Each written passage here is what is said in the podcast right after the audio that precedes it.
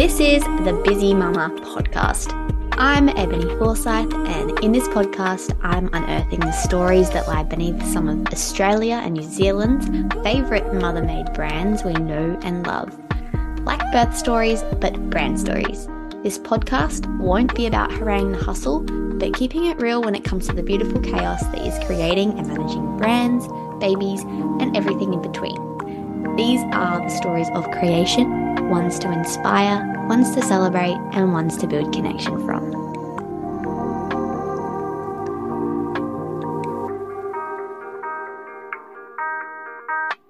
You are listening to episode 5, the story of Morgan Pfitzner, creator of The River Vista, mother of Harmonie. All right, Morgie Pfitzner. Hello, Miss Hello. Thank you so much for having me. I'm very excited to have you. Um, we're obviously very familiar with each other, so I'm gonna have to try and put my stranger cap on and pretend I don't know you. But um, do you want to just before we dive into your life, do you want to just kind of explain who you are and what biz you have, uh, well, businesses, I should say? Gosh. Okay. Uh, my name is Morgs. It feels completely weird to be on Zoom talking to you because obviously we're quite good friends and um, yeah, I'm very new to this uh, this thing. But Yeah, uh, so we live in we live in the Riverland, which is about three hours out of Adelaide. Um, Ebs has grown up here. I've grown up here. Um, a bit about me, I guess. Um, yeah, I just love the Riverland. I love where we live, and um, we live in a quite a magical spot up on top of a beautiful cliff overlooking the Murray River. So we're super lucky where we live, and I guess um, the River Vista stemmed from that. So I have um, an accommodation property next to our home here on the cliff. Um, yeah, River that's Vista? That's I guess my original little biz, my introduction to business life. Yeah. Um, and then after that came um, a second property, Riverbush, which is down the road. And then I've also started a Pilates studio in the meantime, yeah. all while introducing our first little bubba to the world, Harmonie Little Ann. money. Little Money Moo Moo. Yeah. So yeah, it's been a, a busy few months and life's changed pretty quickly. Far but out, yeah, hasn't it? best. Yeah. So So yeah, I'm gonna try and like remember that like people don't know like that we're like friends because I feel like I might get carried away with Go on a little like, tangent. go on a little like, tangent. Wait, who is this? who what yeah so pretty much morgs and i had babies at the same time so we've been friends for quite a while beforehand i've witnessed morgs go through the ebbs and flows of figuring out what she wants to do with her life and then yeah we kind of like fell pregnant at like pretty much the same time so bali and moni Like are literally, exactly literally the same time. and it was two and a half weeks difference between the girls i think so when we were Yeah. pregnant there was like what was there five weeks between us i think Yep, something like that. yeah, five weeks between us, and they were born, yeah, two and a half weeks between them both. So it's just the coolest. And we both had girls. Morgs didn't know what she was going to have. I'm gonna, I'm, feel like I'm already spoiling all the conversations. Anyway, You're so fine. So uh, you went you went uh, a week late, and Yeah. I was in planned induction two weeks earlier, a little Yeah. bit more than that actually. yeah, Yeah, so it brought the gap back in. yeah. So they're nice and close. Two little girls. They're going to be besties. It's just like the weirdest, craziest, awesomest thing ever. But anyway, before we get into all of that and like current life and all the things, let's start at the very beginning for Morg. So I want to get like the full Oh. picture of Morgie's life. Far I out. We've done a bit. done a bit.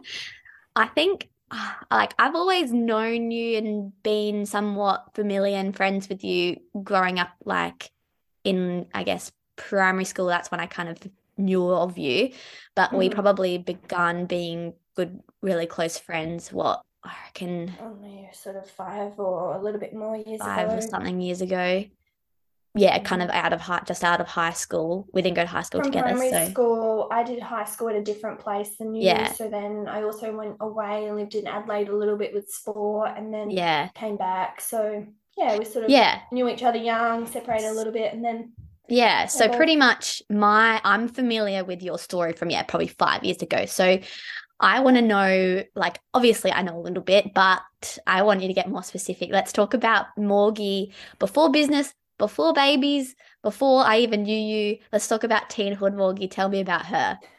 Oh my God, this is fun. How fun. Um, so, all right, teenhood me. Wow. Okay. So, I so after high school, I started high school um, locally, like within the Riverland. I went to Loxton High School. Ed was over in Renmark. Um, I did a couple of years there, and then I started to get a little bit serious, uh, more serious with golf. Random, That's right. In fact, Morgs yeah. is a golfer. Um, yeah. My nana actually introduced me to the sport and was dragging me out to the course in school holidays and things. And um, I didn't really enjoy it, but yeah. I, I mean, at the time, but then I but you were really good at it, better at it. Yeah, I started yeah. to get a little bit better at it, and so I ended up wanting to move down to Adelaide. Um, so I moved down there at around fifteen. Um, so technically, I've been out of home since fifteen. Um, yeah, which was quite young, but it, it meant that I got my independence quite early. So mm yeah, I moved down there and I um, was a member at the Grange Golf Club, went to Hen- Henley High School, um, and yeah, basically lived in the near the course. I rode my bike there because I didn't have my license. Um, rode my bike to school and then to golf. Um, so yeah, I spent um, a couple of my teen years down there. Um, that meant that I did grow up quite quickly, I think, because I yeah. sort of had to do everything for myself. And, um, you know, I remember I used to get $50 to last me the week and I had to fill up my car. And like oh now, $50, I can't even buy a bag of groceries. It's ridiculous. but the things I could do with that $50, it went so far. Oh, I was exactly um, the same. like you kind of calculated how many like coffees you could oh, get or crazy. like I get this much Honestly, fuel, then I'll save this much for my coffee. Far a out. left over for yeah. some um, double blacks or something on the weekend. Yeah. yeah. So um, teenhood me was yeah down in Adelaide um, golfing, and then I finished school down there, and basically I wanted to move back home the minute I finished school. I wasn't. You loved home. I didn't want to. Yeah, I loved home. Home was where I grew up, and it's too good here. You know, like. Yeah where we are. It's our own little town, but we have everything we need. Mm-hmm. The river, and I guess we had such a good childhood here. So yeah, Morgie and I both and... had like strong river, like like childhoods on the river. So we're very connected to the to yeah. the river. Yeah. I guess a lot of people that do grow up here they you know want to finish school and they want to go to the city i mean naturally we don't have universities here so naturally a lot of the um, kids that finish school head up to uni and that sort of thing. Yeah. Um, and they can't wait to leave the area but basically i just wanted to get straight back. Um, and yeah i mean over the years there's become more and more stuff here which we'll get into. There's um, yeah got so many opportunities here at the moment so we are super lucky but it is what you make of it not it small town life yeah yeah um, back to where we were after i finished school yeah i just wanted to get straight home yeah so teen me that was yeah sort of it i mean a lot of it was just mostly golf um I did do quite well in year 12, but I didn't really know what direction I wanted to go down into. You know, mm-hmm. like I mm-hmm. knew I didn't want to be a nurse or like, you know, something set out like that, but yeah. I had no idea what I wanted to do. Mm. Um, I believe I actually um, went to do psychology at uni. Like that was the course that I was I still enrolled in. Um, oh, I didn't know yeah, that. Never went through with it. Yeah. Yes. Did you do some work during teenhood? Like you did a little bit of yeah. Mini... Okay, so first job was um like first first one if we want to go first. way back. I basically said to mum, school holidays is coming up. And teenage girls, you know, you start to want to buy clothes and yeah. blah blah blah. And mum said, Well, you know, like you need You gotta go job. get a job. Said, Where do I get a job, mum? Like, what am I gonna do? And she said, Well, just think of a bit like it's coming up to Christmas holidays, like think of a business and just ring them. Mm-hmm. And I was like, okay, yeah, and like now looking back on that, I mean, me as a business owner, if someone rang me with the like, if they wanted to come and help me and work in my business during a busy time, you'd be like, this like this kid golden angel has just yeah. walked into my life and wants to like work. Help me like, out. How yeah. is that? Yeah. Um, but I was on the other end of it back then, so I rang the um, I rang a couple of places, but the first place was our local jeweler shop. And I was just, you know, ah, introducing yeah. myself and I said I was looking for some work and they didn't have anything available. Um, well, they, you know, needed to think about it. Yeah. And they rang me back the next day and I started the following day. So yeah, basically, I I think I would have been around. You know, I look back on my payslip. I found it when I was Oh, moving houses a while ago, and it. uh, my hourly hourly rate thirteen dollars or something. Yeah. But it was, I thought it was just, it was the best. I, at the end of the week, I had a few hundred dollars and I could go and buy clothes. Yeah. That's the thing when you get like, paid when you're a teen, you're like, all that money is literally just for fun. yours. How good is this Like you're not thinking about paying for like bills and like life and groceries No, and it's just like, wow, this is this is good. This is gonna go far. Um, Yeah. So yeah, that was my very first job. Um, and then basically, so recap back to my last day of year 12. Um, in the weeks sort of prior to that, um, um, I had sort of been in touch with like, I guess a local employment agency sort of thing. They sort of contract you out to like where we live, there is a lot of um, agriculture and horticulture, that sort of thing. So Yeah. there's lots of, you know, like citrus growing and vines and whatever not. So um, I got this call on my last day of year 12. I was in like sort of a wrap up class and I got this call and I took it and it was the employment people. Mm. And they said, Oh, can you start tomorrow? Like we've got some picking work. And Picking? like um I Can you was just like picking? abs absolutely like I will be there. I was in Adelaide and this job was starting in Renmark at like 6 a.m. the next day. And I was Okay. like, no doubt about it, like I will be there. I had no idea what I was signing up for, but I just thought like money, this is good, you know, Yeah. like straight out of school, I've got this this um work lined up. Anyway, so yeah, I arrive and I was um very um out of place. You know, these people had picking experience and young Morgs rocks up fresh out of high school. What were you picking? Um, they're actually like tiny little almond trees, which they're picking by hand. I'm not really Oh, sure. really? Sam, my partner, will um judge me for not really knowing, but yeah, they were small trees, uh, small trees, I think, and basically they were all non-English speaking, and I knew they were laughing at me the whole time. I was like, I'm getting paid. I'm You're getting here. paid. How long did that last? I literally only did a couple of days and then I didn't quit, but they sent me, I then got moved um, through to a local packing shed. Morgie, Um, you're not cut out for picking. they dob you in.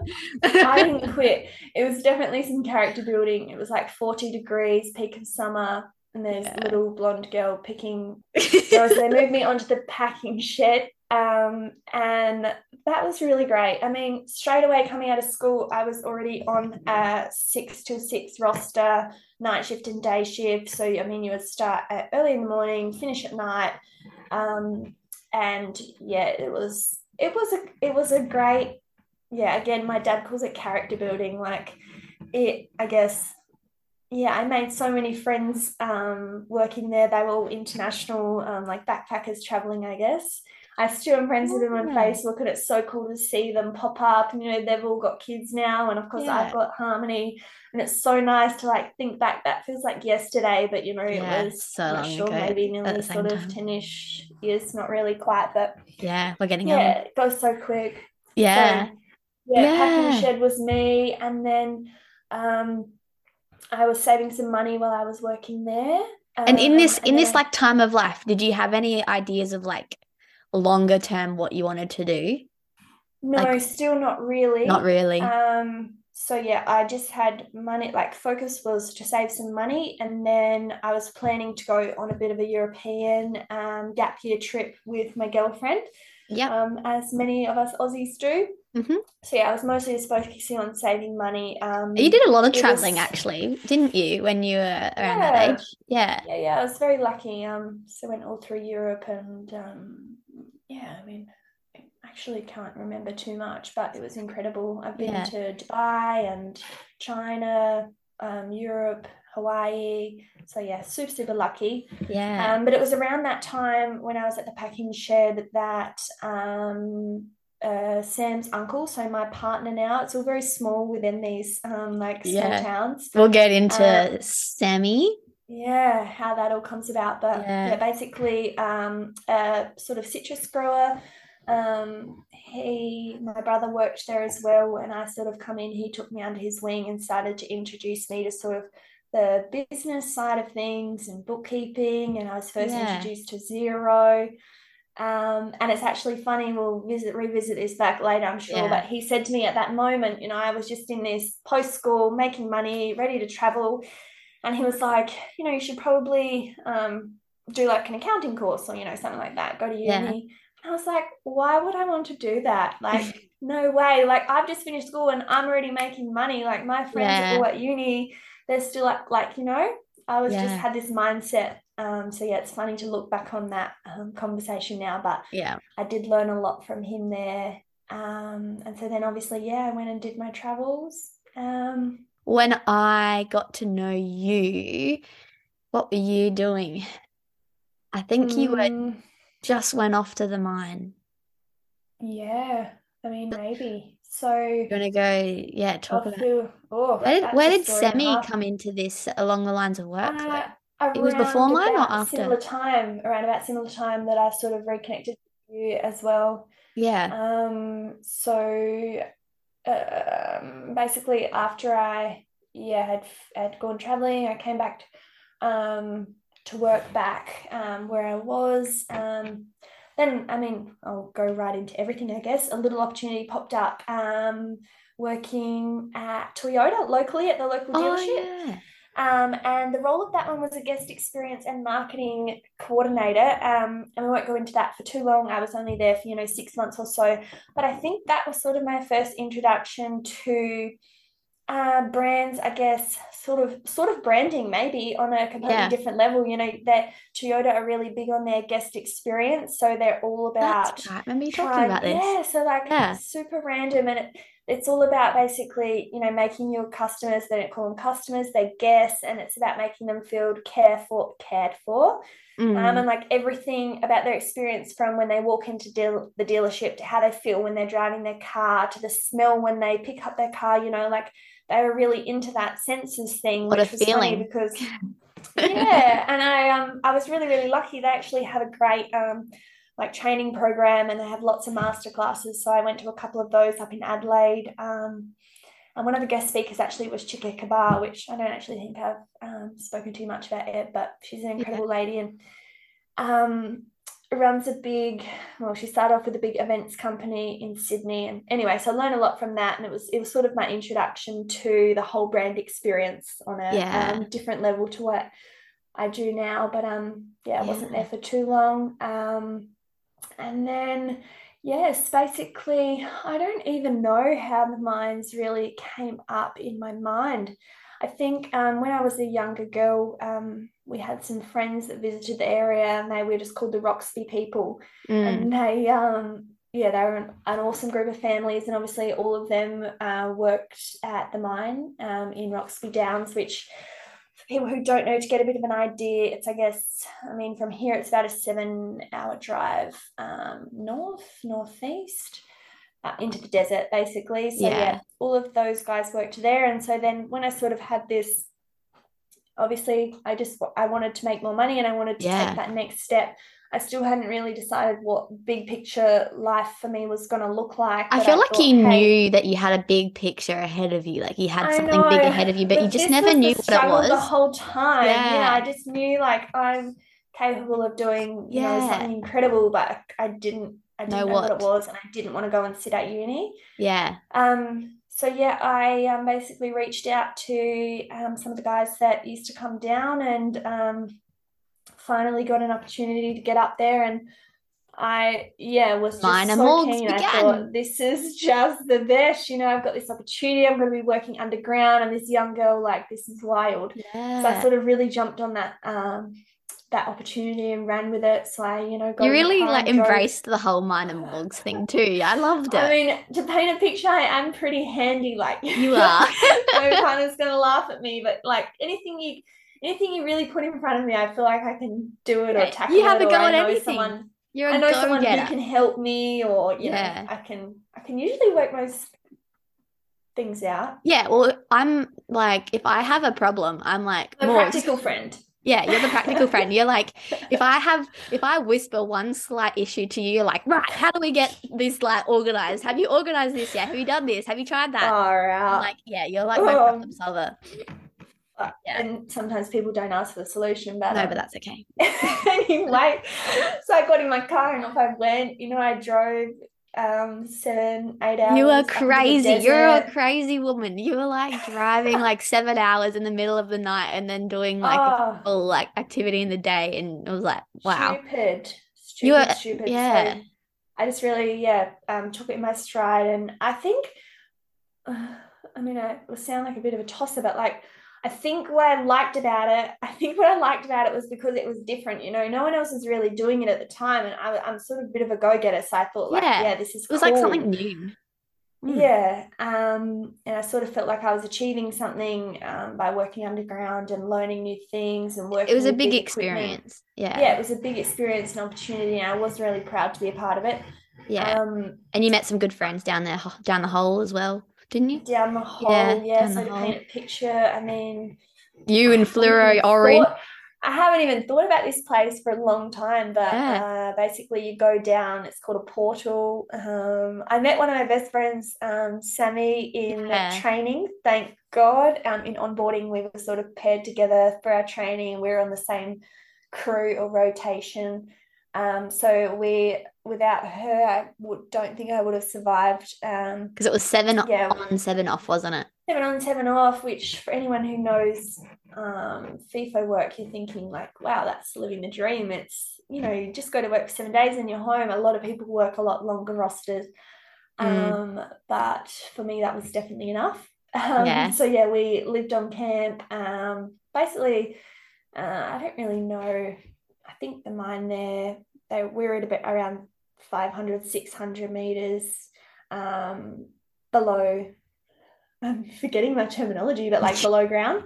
Um, and yeah, it was just in, it was a wild place. Like it's obviously 600 um, meters below the grounds. That's just ridiculously so you, scary. I would um, be petrified. in- yeah, you get in your ute, and um, once you sort of head into that portal, I guess that um, sort of decline down, um, there's like a 420 plat, which is obviously 420 meters below, and that's sort of where all the offices are. And so, like, when I first started, Mm-mm. I had no idea what to expect, but like, so there's a portal that's basically just the main um, decline that gets you down to that sort of base level, the plat, the plat at the 420, and that's where there's offices, and there's literally like you know lunchrooms and like offices, like all infrastructure, like a little world down there.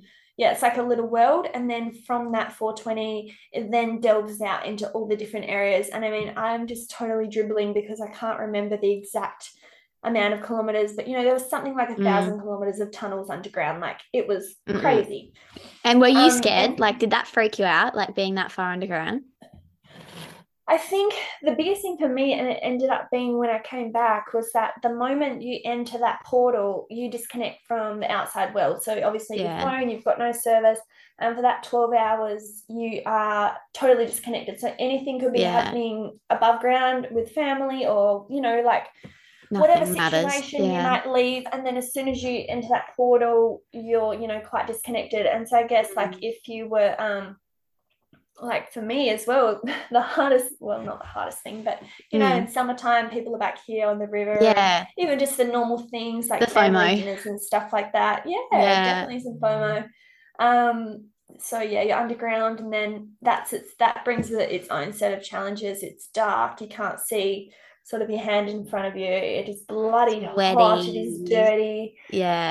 um it is loud you know it's just not a nice environment um but yeah i guess again character Yeah. building um Yeah. so yeah i did that i did that for i'm going to say around two years maybe a little bit longer um and And during this time was just a- probably when a- I got to know you, I yeah, reckon, properly. Yeah. yeah definitely um and this was sort of when Sammy came onto the scene as well a little bit so Yeah. Do you want to go there? Tell us about tell us about the story of Yeah, meeting what a Sa- time. well, meeting a bit of a meeting time. And Morg's, um, not Morgie. Sammy, but yeah, that all all happening. So um, Sam, my partner Sam, he is.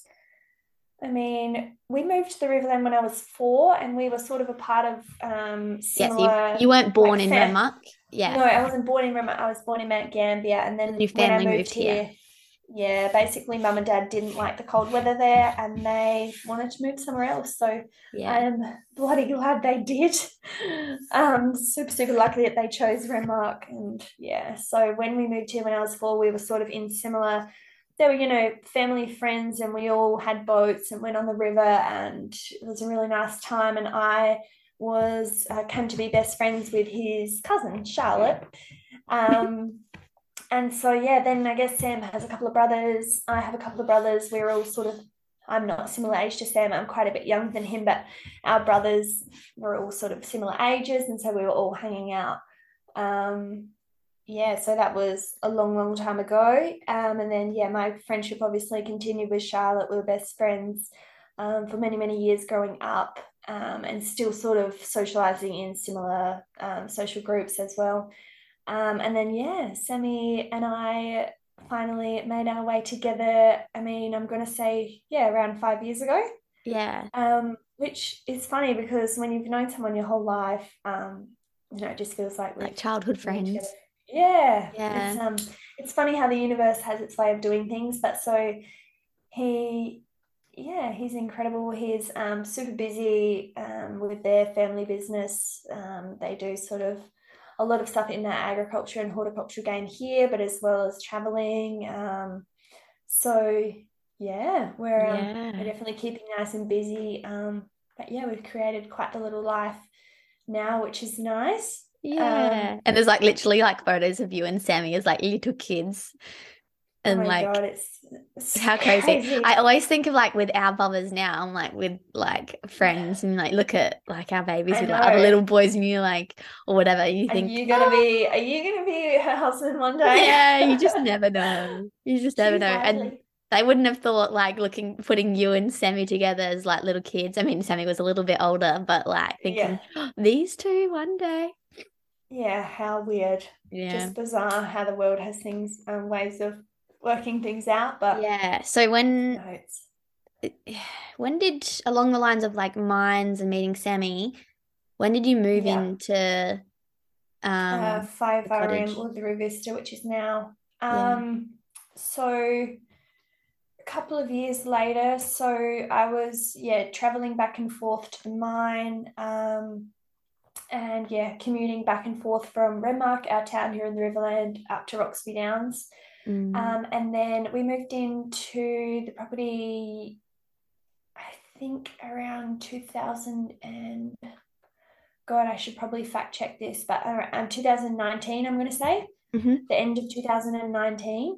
Um, so what are we now? Yeah, a good um, far out. Can I please be out of count? I'm going to say three. I can't years. count. A few years ago. Yeah. Yeah, so um, we um, obviously my family lived in Renmark, and then uh, Sam's family um, home and property where he grew up is um, about 10 minutes out of Renmark, I'm going to say. Yeah. Um, that's located on a citrus orchard, which was planted up by his grandpa many years ago. Um, and then, yeah, that's where he grew up. And as well, just to loop back in, Charlotte, um, who was his cousin, is his cousin, um, yeah, lived sort of next door. So we all sort of grew up. It's um, like a little area called. Spring Cart Gully. That's what it's called, Spring right? Cart It's like like your own little little village. town. yeah, not really. There's only three. Well, I mean, Yeah. no, there is a couple of other houses a bit further down, but Yeah. yeah, it's our own sort of little area halfway between um, Renmark and Berri, the other main town. Yeah. And so, um, so then those two houses were sort of over that side near the orchard, and then there's this incredible, um, incre- I'm talking like forward ten- past tense, but it's where I'm sitting Yeah. right now. Yeah. Um, is um, well, the original name is 5RM.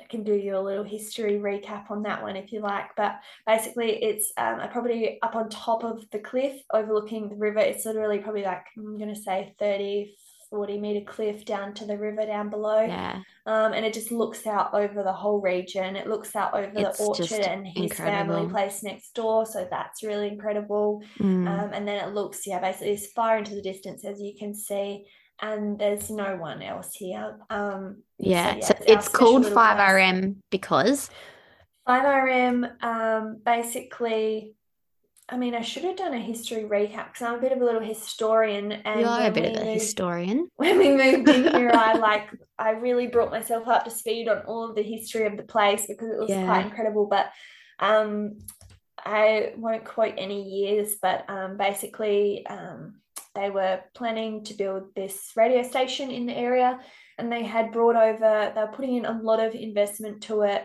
Um, bringing over engineers and whatnot from America, and you know they they looked at a site in Waikerie, and then they were also looking at this site here, um, Mm. basically because of its height, like um, being Oh, so yeah. high up, high up. Um, and then all of the towers were in our sort of, I'm not going to call it a paddock, but um, in our sort of block of land next door. That was sort of called the paddock, um, Mm. the antenna paddock.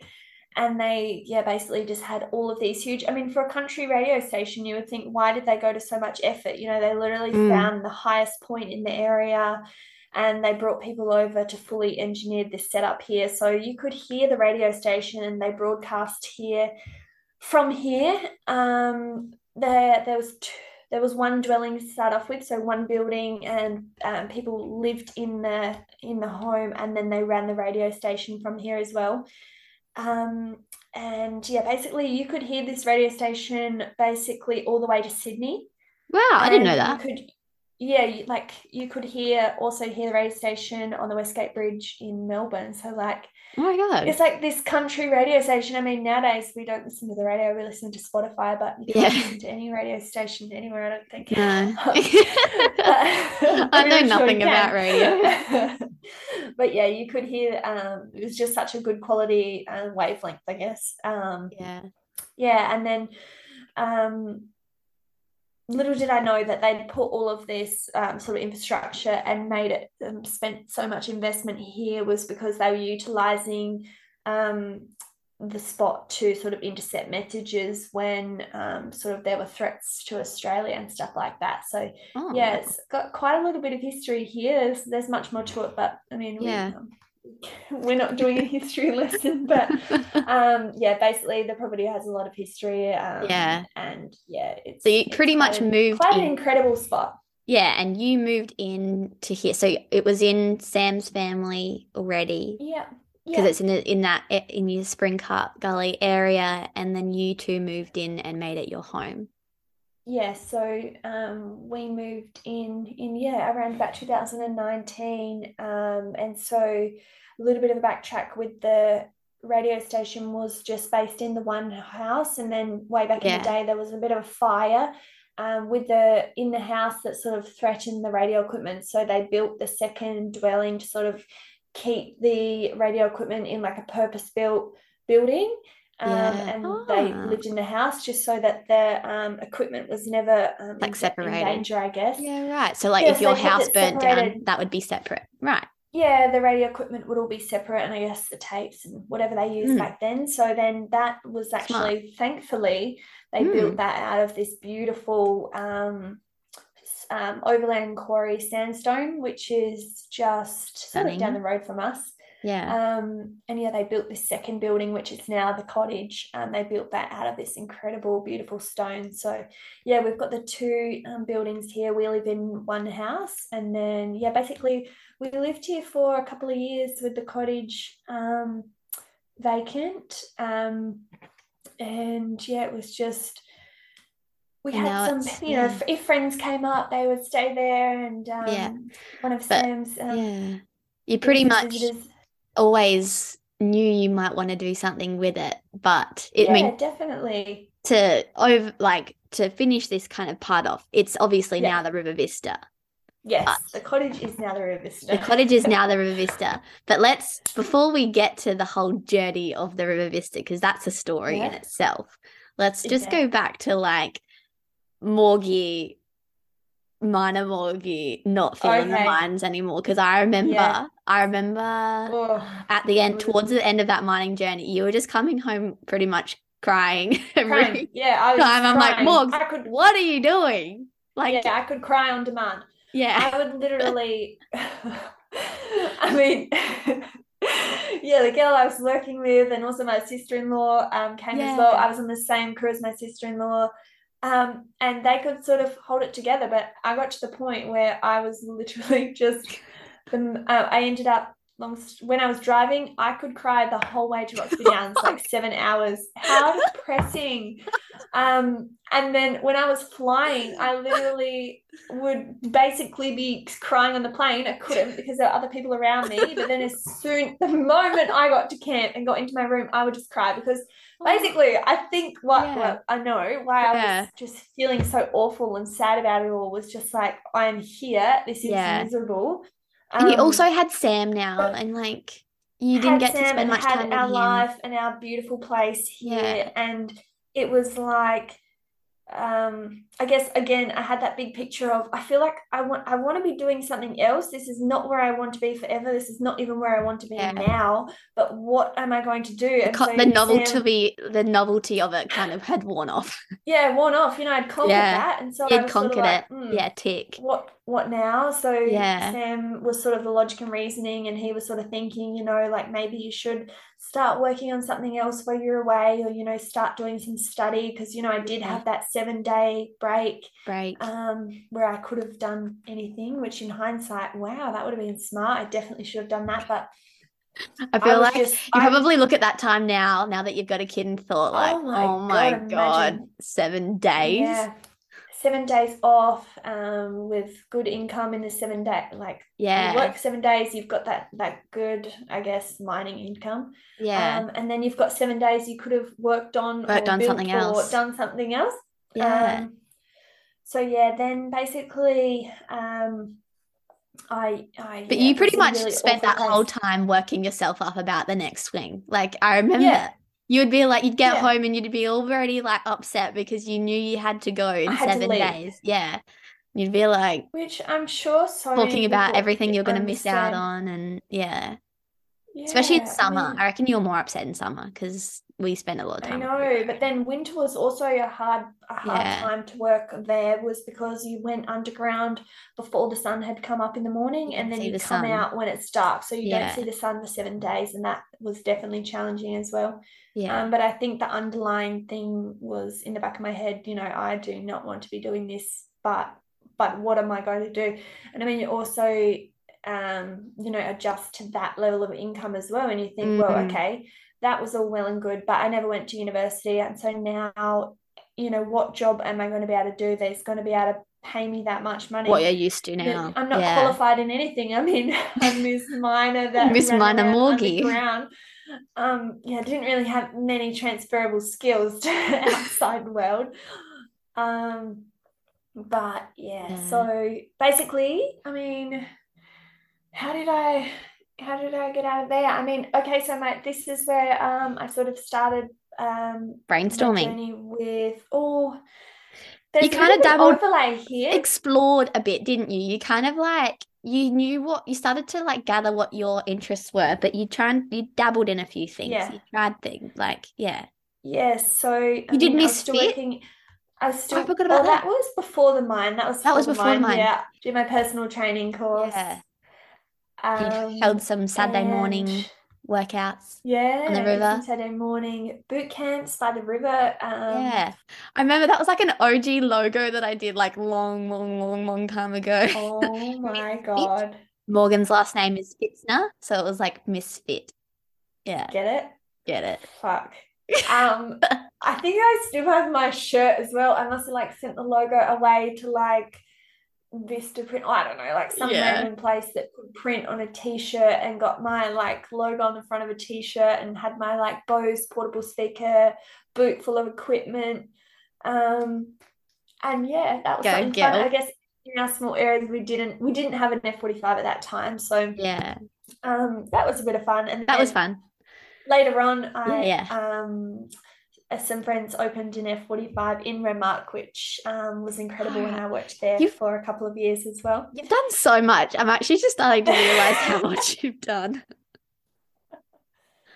Yeah, there's been a few little bits and pieces. So yeah, you Um, worked as a trainer at F45. Worked as a trainer at F45, um, but mostly, sorry, so that's sort of.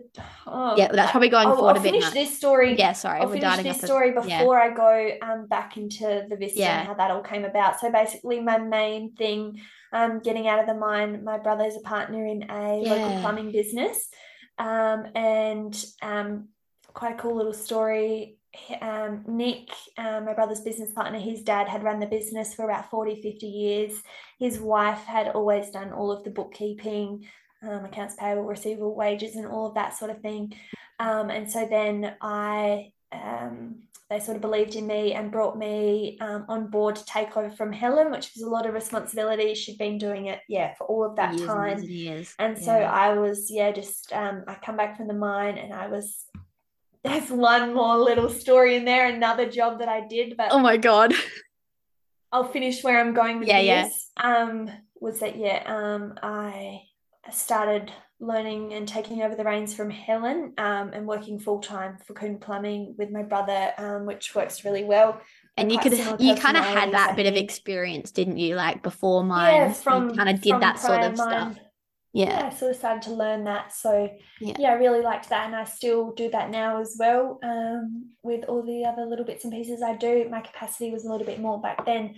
Working Yeah. full time, there was only one of us in the office, um, and that was It was much smaller then, really, wasn't it? Yeah, they've Yeah. grown, which is awesome for them, and we've got yeah, a great team of um, admin admin, Admin um, girls. board. Yeah. Um, yeah, so my Yeah. respons- well, not responsibilities, but on my yeah, I, I went from working full time there, to sort of um, cutting back a little bit um, as times have gone on. But just briefly jumping back in, I'm a rambler. No, this is Um, great. I love this. This is good. so this is actually quite funny. Um, Mhm. Basically, when COVID happened and I was at the mine, this is this is basically it was a forced exit. Um, COVID came about, and Oh, um, yeah. basically, Sam, my partner, their family business here, they have quite a few employees and whatnot, and um, it was when um, social distancing had become, you know, a thing. thing, and so I went back to the mine that swing and you know, you're working in a little service platform sometimes with like four people and you're climbing all over one another basically. You're in like little LVs going down the decline. And so i basically said to him on the phone one day, you know, like, oh, you know, there's definitely no social distancing here. Um, Mm.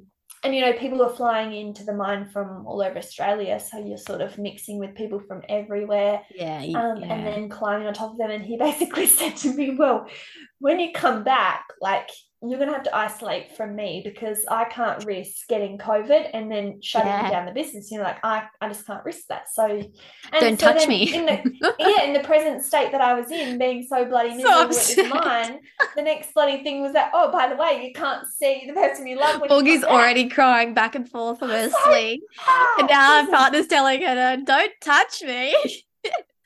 don't even come near me. Like we're gonna have to stay separate. Like, you know? Yeah, because I remember like, everyone was so paranoid. It was such a paranoid time, wasn't it?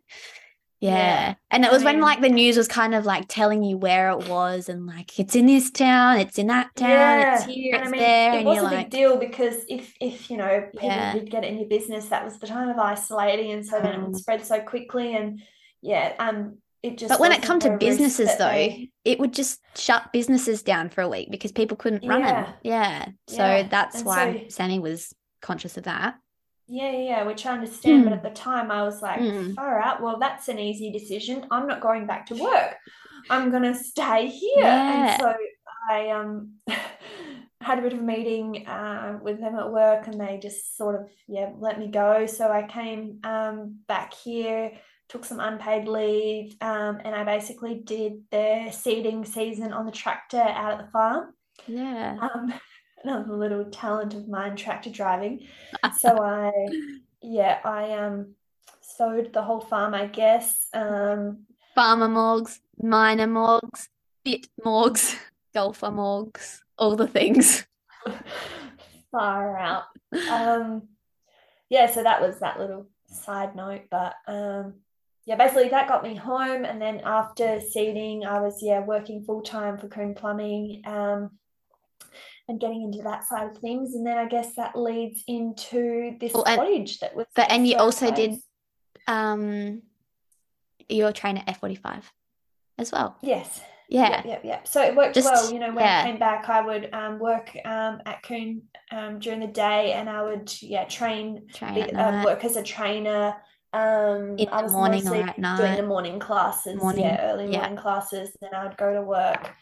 Um, yeah, so Yeah. it was actually a, a good little balance um, to get me back here, which was nice. Yeah, so you'd quit the mine, you'd taken all the opportunity to get out of that situation. I think because we were also like all of, like all of us friends and family around you were like all really realizing how shit the mines were for your mental health. You were not happy. Yeah, no, it was it was it was not going that well. And I think I think because you also and we also well I also knew that you had so many like ideas and passions that you just hadn't tapped into yet. You knew that you were gonna do something. And I'm like, you need to do that now. Like Morgs, you need to do that now. That now's the time Yeah, to try and find out what this is. Get it into action, but Yeah. yeah we got there. Yeah. We so there. Yeah, we got there. So pretty much where are we? You're working for plumbing business, you're training F45, you're not on the tractor anymore. You're doing No. those two things. Um, Yeah. and then while in the midst of all of this, you start to think about what you want to do, actually want to do. Yeah. Um, well, it, there was sort of a bit of a crossover there. It was mostly, um, I was actually technically, if we're going to fact check, still at the mine. Um, when I did a Oh, trip yeah. away with Sam for work, it was really, with his work, he can't really plan and everything's super last minute. So I got out of the mine one day and I had a message or whatever saying, like, I've got to go to Bundaberg next Wednesday. And I was like, amazing. That was one of the amazing things about being on that FIFO roster was that, yes, you did miss out on being a part of life while you were away. But Mm, then in those seven days, I could do anything. So, you know, if he was going to Adelaide or whatever, I could go and I, And be you with know, him had that that time. So yeah. he had, yeah, had to go to Bundaberg and I was like, amazing. I'm on break. Let's go. And he said, let's try and find like a cool, um, I'm sure there's like an Airbnb. And I had Place never. stay. No, I think he said, you know, try and find a cool place to stay up there. And so we were just, um, we were in Bundaberg for a little bit and then we were going to drive down to Noosa. And then he was working at a property um, five, ten minutes out of Mooloolaba on the Sunshine Coast in Glasshouse Mountains. Mhm. So we'd we'd never used Airbnb. We'd, he, he just said, you know, this is where we'll be, find a cool place to stay, whatever. I thought, oh, okay, I'll I'll have a look on Airbnb as well. And I was sort of just searching like a mad woman, trying to find something cool, you know, different that wasn't just a normal apartment. You know, Noosa's very commercial, I guess, tourist Yeah. touristy. Um, so I was just trying to find something different. And on um, on Airbnb, I first came across, or even maybe on like a broadsheet or something, it was sort of an article about this, you know, awesome new place to stay in Noosa Mm. called Shack Palace. Yeah. Shout out to those Shack guys. Palace. Um, and it was just like, what is this place? So I hadn't really told Sam where we were staying. I just said, you know, I've booked an Airbnb. And then he was like, what do you mean? Like, we're we sleeping on someone's couch? Like, this is this is scary. And then I sort of thought, oh shit, yeah, I didn't even think about that. Like, what is this place actually going to be like when we get there? Um, but no, it was incredible, and it was I think probably a bit of a a first introduction to that sort of that um, world. accommodation. Yeah, that sort of curated accommodation Mm. scene or world, I guess. And you were like addicted. I remember you coming home. No, you hadn't even left yet, and you were like sending me every like every corner of that property and like everything on Instagram, and then like where else you Yeah, should stay, any- and yeah, anyone Yeah. who just could, anyone who would listen, basically, I was just You trying to tell. yeah, Um, and it was just, yeah, it was just the best place. It was just from the moment you walked in, you know, like the photos you saw on Airbnb were nothing compared to when you actually get there and you're sort of entrenched in that world that they've created for that property. yeah, Everything was made of this like dark Japanese timber and the fat, the linens, you know, that was also my first introduction Yeah. to like beautiful linen. I mean, and- I was used to um like beautiful, incredible cotton Sheridan um like bedding but then you know Yeah, this was like a whole other world I you know hopped into the bed and there's this like pure linen up against my face and it had scent sprayed on it I didn't know that at the time but I was Yeah. like what is going on like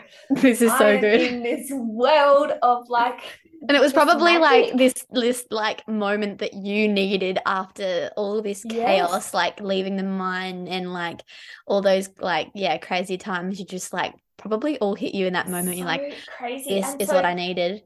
The thing is, is that this place was booked out like all year, but it just so happened that because we were traveling midweek, um, I think I've just had an epiphany. The host name was Lorna. Um, they're an owner, and there's more to that story down the track. But they, um, Yeah. Yeah, it was just incredible. And so, because we were traveling midweek, we yeah got to experience that, and then we ventured about half an hour down the road to Mooloolaba to be a little bit closer to the property in the Glass House Mountains Sam was going to be working at. And um, how lucky did I get was that um, again because midweek we um, found this place on Airbnb called Vacaco, Yeah. and that was the exact same thing. It was not an apartment, you know, it was this purpose built branded Experience. accommodation experience that was just next level. And I mean, look them up on Instagram. Um, Hannah's shout out to those there, guys. and Hannah is yeah incredible. I'll um, touch base quickly on her a little bit later, but basically after leaving there. I Mm. flew straight. I flew. Um, I left Sam there, and then I flew straight back to the mine again. Um, boo. Yeah.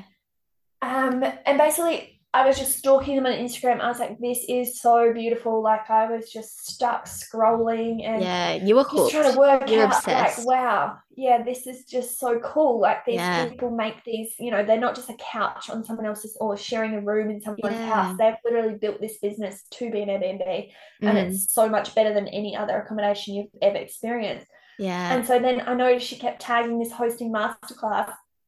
And I was like, what is this? Like the hosting masterclass.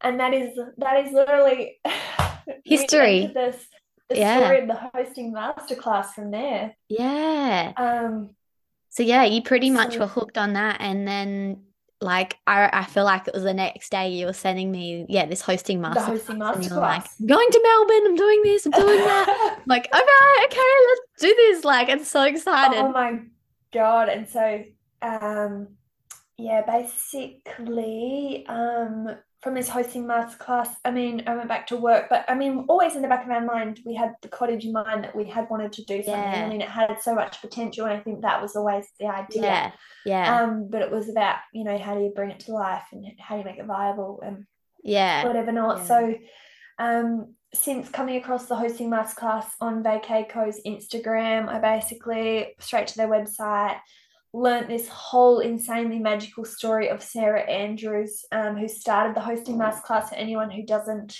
know of her, definitely look up their page, look on their website. Like it's just You absolutely about that. heaven. It was just so heavenly, and I guess yeah, that was sort of my introduction to that really beautiful that world. um, brand and world. Mm. Um, she started um, Captain's Rest, which is an Airbnb, super iconic down in Tasmania. yeah, Um, and basically, it's in the middle of nowhere. It's in a fishing shack. Um, that yeah, normally if you were to say like, you know, I've got an Airbnb in this town that's three hours from the nearest town, it's located next to other fishing shacks, and like, yeah, yeah, it's one bedroom. You'd be like, why would I want to go there? But yeah, basically she yeah. started this whole course about teaching you how to create an iconic stay and how to yeah. how to make yeah your house story I think you really related to that because you obviously thinking about the cottage that you had next to your house. You're thinking like, well, if they can make something out of that, like maybe look I could make something out of this. Yeah. Yeah. So I Yeah. think yeah, you really related on that, didn't you? definitely and then I um yeah. I found um, a podcast of Sarah Andrews she'd sort of yeah been interviewed um, about her story and then how the hosting masterclass come about and I listened to it on one of my flights back to the mine and then from that moment like I just could not stop thinking about it I just was I could not shut you up. You would just we'd go for a walk and you'd spend the whole walk just talking. Oh my god, what a pest. So No, it was great. I It got was semi-obsessed with this lady. It was so who- good to hear you so listen, excited I and passionate about Oh. something. Yeah. Yeah, I just no, and I learned so much. So I um straight away, you know, it was a it was a big deal. What so on their website they did like a couple of in-person masterclasses a year. So there were only like a couple, um, and there was one coming up a couple of months later in Melbourne.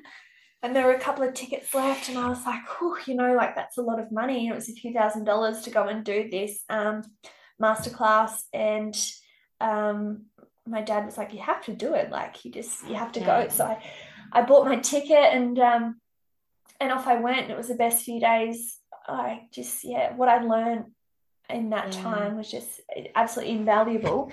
Yeah. Um, and so, but from there, I didn't, you know, I knew what I had here, but then a big focus on the on the course and probably with you with your um design business Eb is the most important part is trying to feed out the story like why? Yeah that why I remember you, you being so hooked on that. You're like we've got to make a story out of it. Like all about the story and you you tell me the story every time we go. This is the story. We need to make something out of the story. Yeah, but so it's like funny. you you knew like I felt like you and I were teaching each other stuff this whole time. Like yeah, like because obviously You're I've got the, like, yes, the branding background. The branding background, you're like, no shit. Yeah, and you were kind of like enforcing everything that I kind of like was working on myself as well. I'm like, yeah, like it was just like this perfect little what like project for both of us, really because oh, obviously, well, so backstory. Obviously, I did a lot of the Vista brand and stuff. graphic designer, and yeah, mm. just side. But, yeah, so everything that you genius. were kind of like dreaming up, I was we dreaming up as well. Another, yeah, we were getting yeah, really we were excited. just bouncing off. We yeah, like, you could have this, you could do that, you could have yeah. Oh my god! And imagine this, and like, oh, yeah, yeah like, this just, is gonna work. There's no way this not is not gonna work. There's no way this is not gonna work. It's like I kept saying, it was just like how like yeah. people are gonna come here, but I mean you say that so easily at the time, and, but then yeah, I, guess, I think because you and I were obviously from our generation exposed to Instagram, we would follow more of this sort of stuff. We could we believed in it. We could see how it would work. Yeah, yeah, yeah. Then like talking to people who probably weren't in our generation. Obviously, you actually had really supportive parent, like parents. Your dad was super supportive, and yeah. like he he My would get on incredible. such a high as well. But like yeah, in terms of like other people around, some people would be like, "That's you can't charge like much for accommodation here," and like because obviously being small yeah. town, and yeah, yeah, it's not so going to work. We had that that younger sort of vision, which Fire. I guess is invaluable, but then mm. it was also trying to transfer that across to making that big investment. Um, obviously, yeah. it's sort of an older property and the renovation and everything like that. It's cost a so, lot. Yeah, yeah, it was it was incredible to have the support that we did to go through with it, and for mm. me to mm. be able to do it do it really really properly so we're really lucky yeah. that we had that support and that I could really everyone trusted me to do what I wanted to do. And Morgs yeah. had done this course and she had this vision in her head and she and she would tell you about it. it. Yeah. she would tell me about it and she just could not, you couldn't change her mind. You couldn't tell her anything. She was just on this mission. Yeah. Um, it was the best. And so, like, uh, before I named it the River Vista, I mean, I've got a message here. I messaged, I think, you and another one of my yeah. great friends, Kate Dinning. Shout yeah. out to Kate. Shout um, out to Kate. PR. Yeah. Um, and she, yeah, I've got this message, and I was like shooting yeah. names through, and you know, because I was sort of playing off of the story of being the, you know, the radio history of the yeah, place. I was, you know, going to call it, call it like Radio House and like High and Dry because all the these location. names. Like, yeah, what? You send it. You kept Morgan? sending us name after name, and we're like, mm. what the? No, Morgan. And then I must have yeah, I think I was looking up like a um, synonym for um, like a high place or like yeah. a beautiful view. And so Vista obviously came up.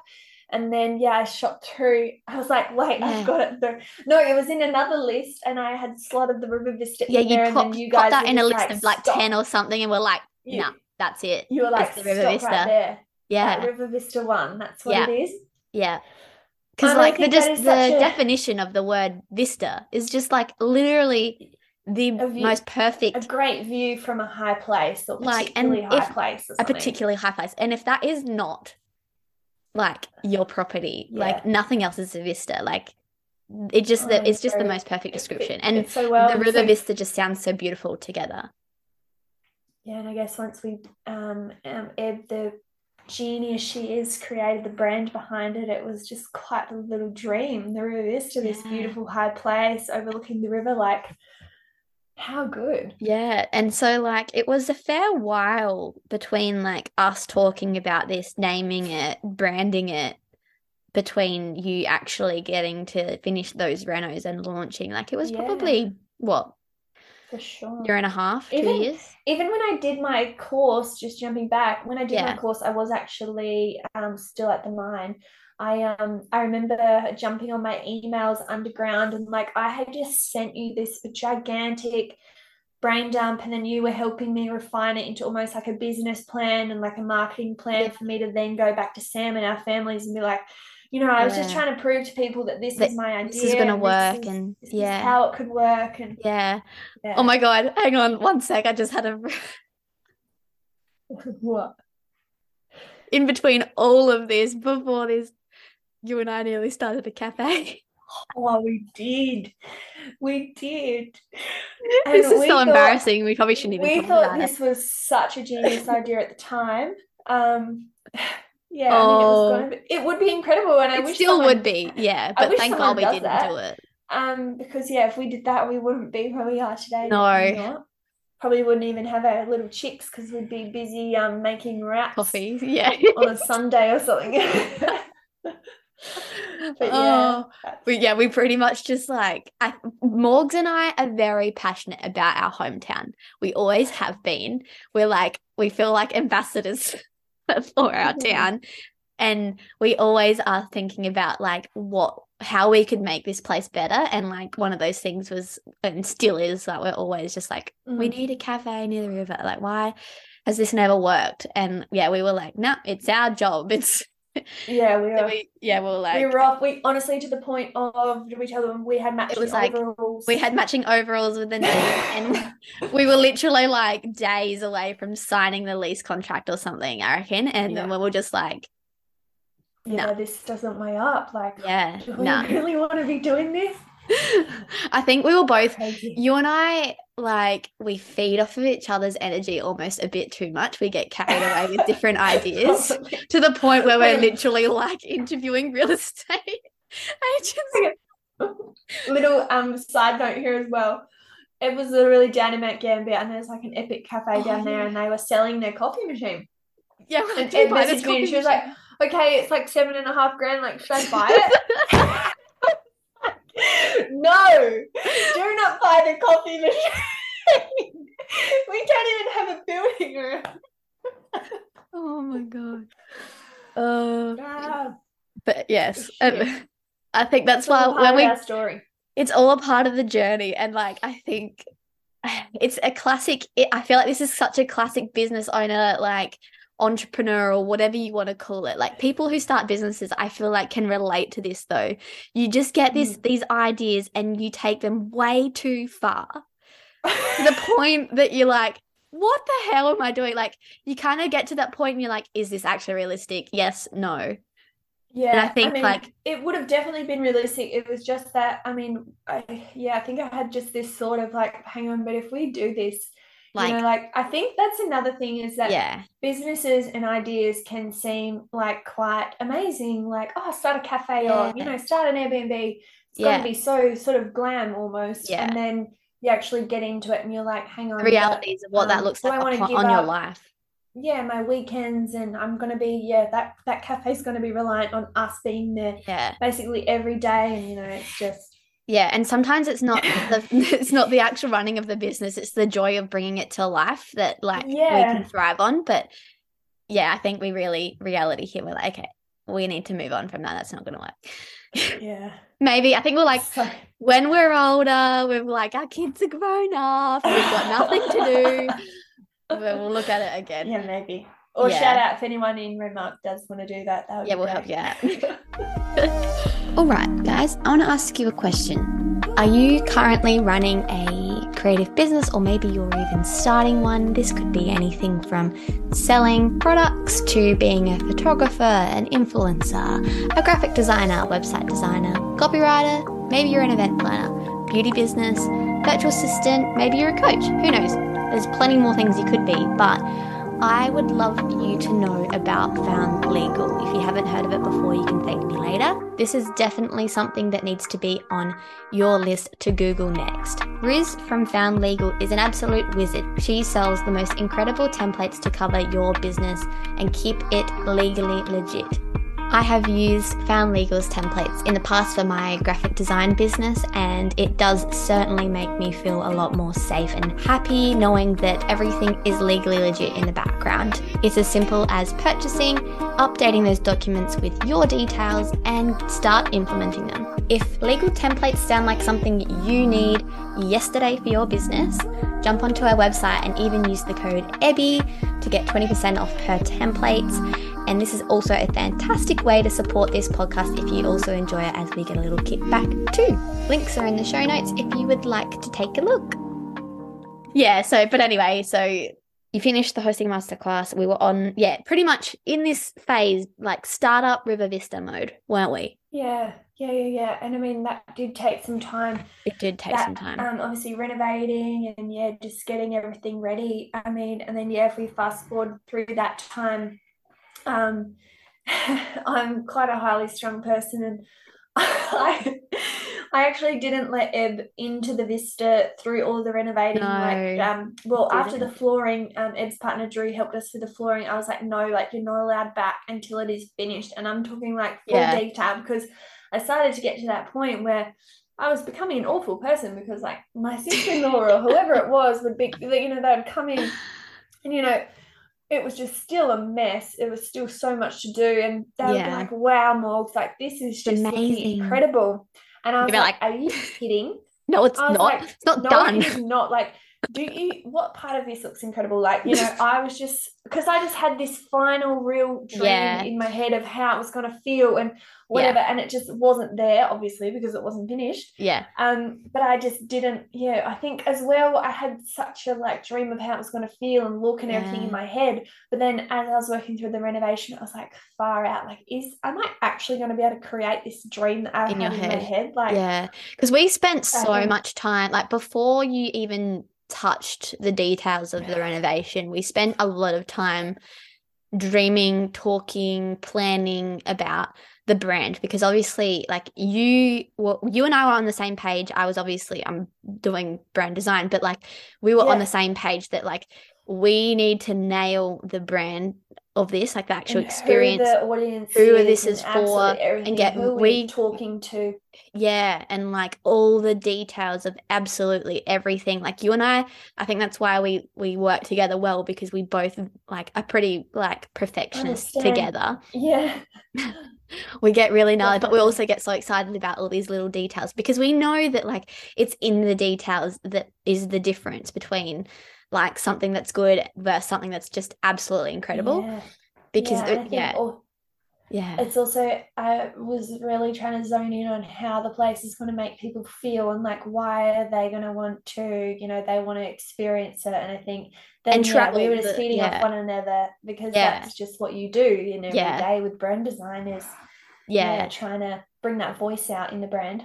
Yeah, it was so much fun though, like getting to do all that because we had to like I mean, we kind of changed directions a little bit at the start of like the the like style and stuff, but like getting Yeah. all of that and then thinking about how we were gonna like launch this brand and the website and then like I Mhm. remem- remember having all these discussions about like what influences we're gonna get there and how we're gonna make it work. We're gonna prove everybody wrong. We're gonna get everybody here and it's gonna work and I know, Like- like, we're going to put Renmark on the map. We're gonna put was one of Renmark on the map. because yeah. in my course they'd talked about you know ideally you want to have um, like a media stay once a month um, Yeah. and I was like whoa like okay so we had literally planned out like a list of so many people who we could get to come Yeah. um, Which felt so far, didn't it? Like it felt like it felt such yeah it felt like whoa such an impossible actually going to happen and then like yeah. obviously our dream um conversation was Elise Cook coming and I was like "Yeah, I'm to get her here like Yeah. imagine her Shout out to Elise.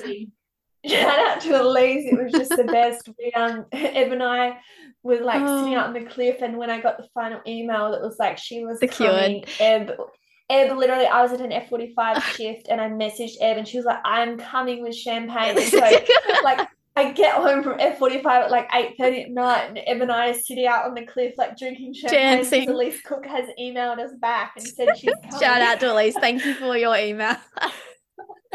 it was such a celebration though, because I think we both felt like it was such a we talked about it for so long, who we're gonna get there, how we're gonna how you're gonna like launch the actual Vista and make a moment out of that very first like public Yeah.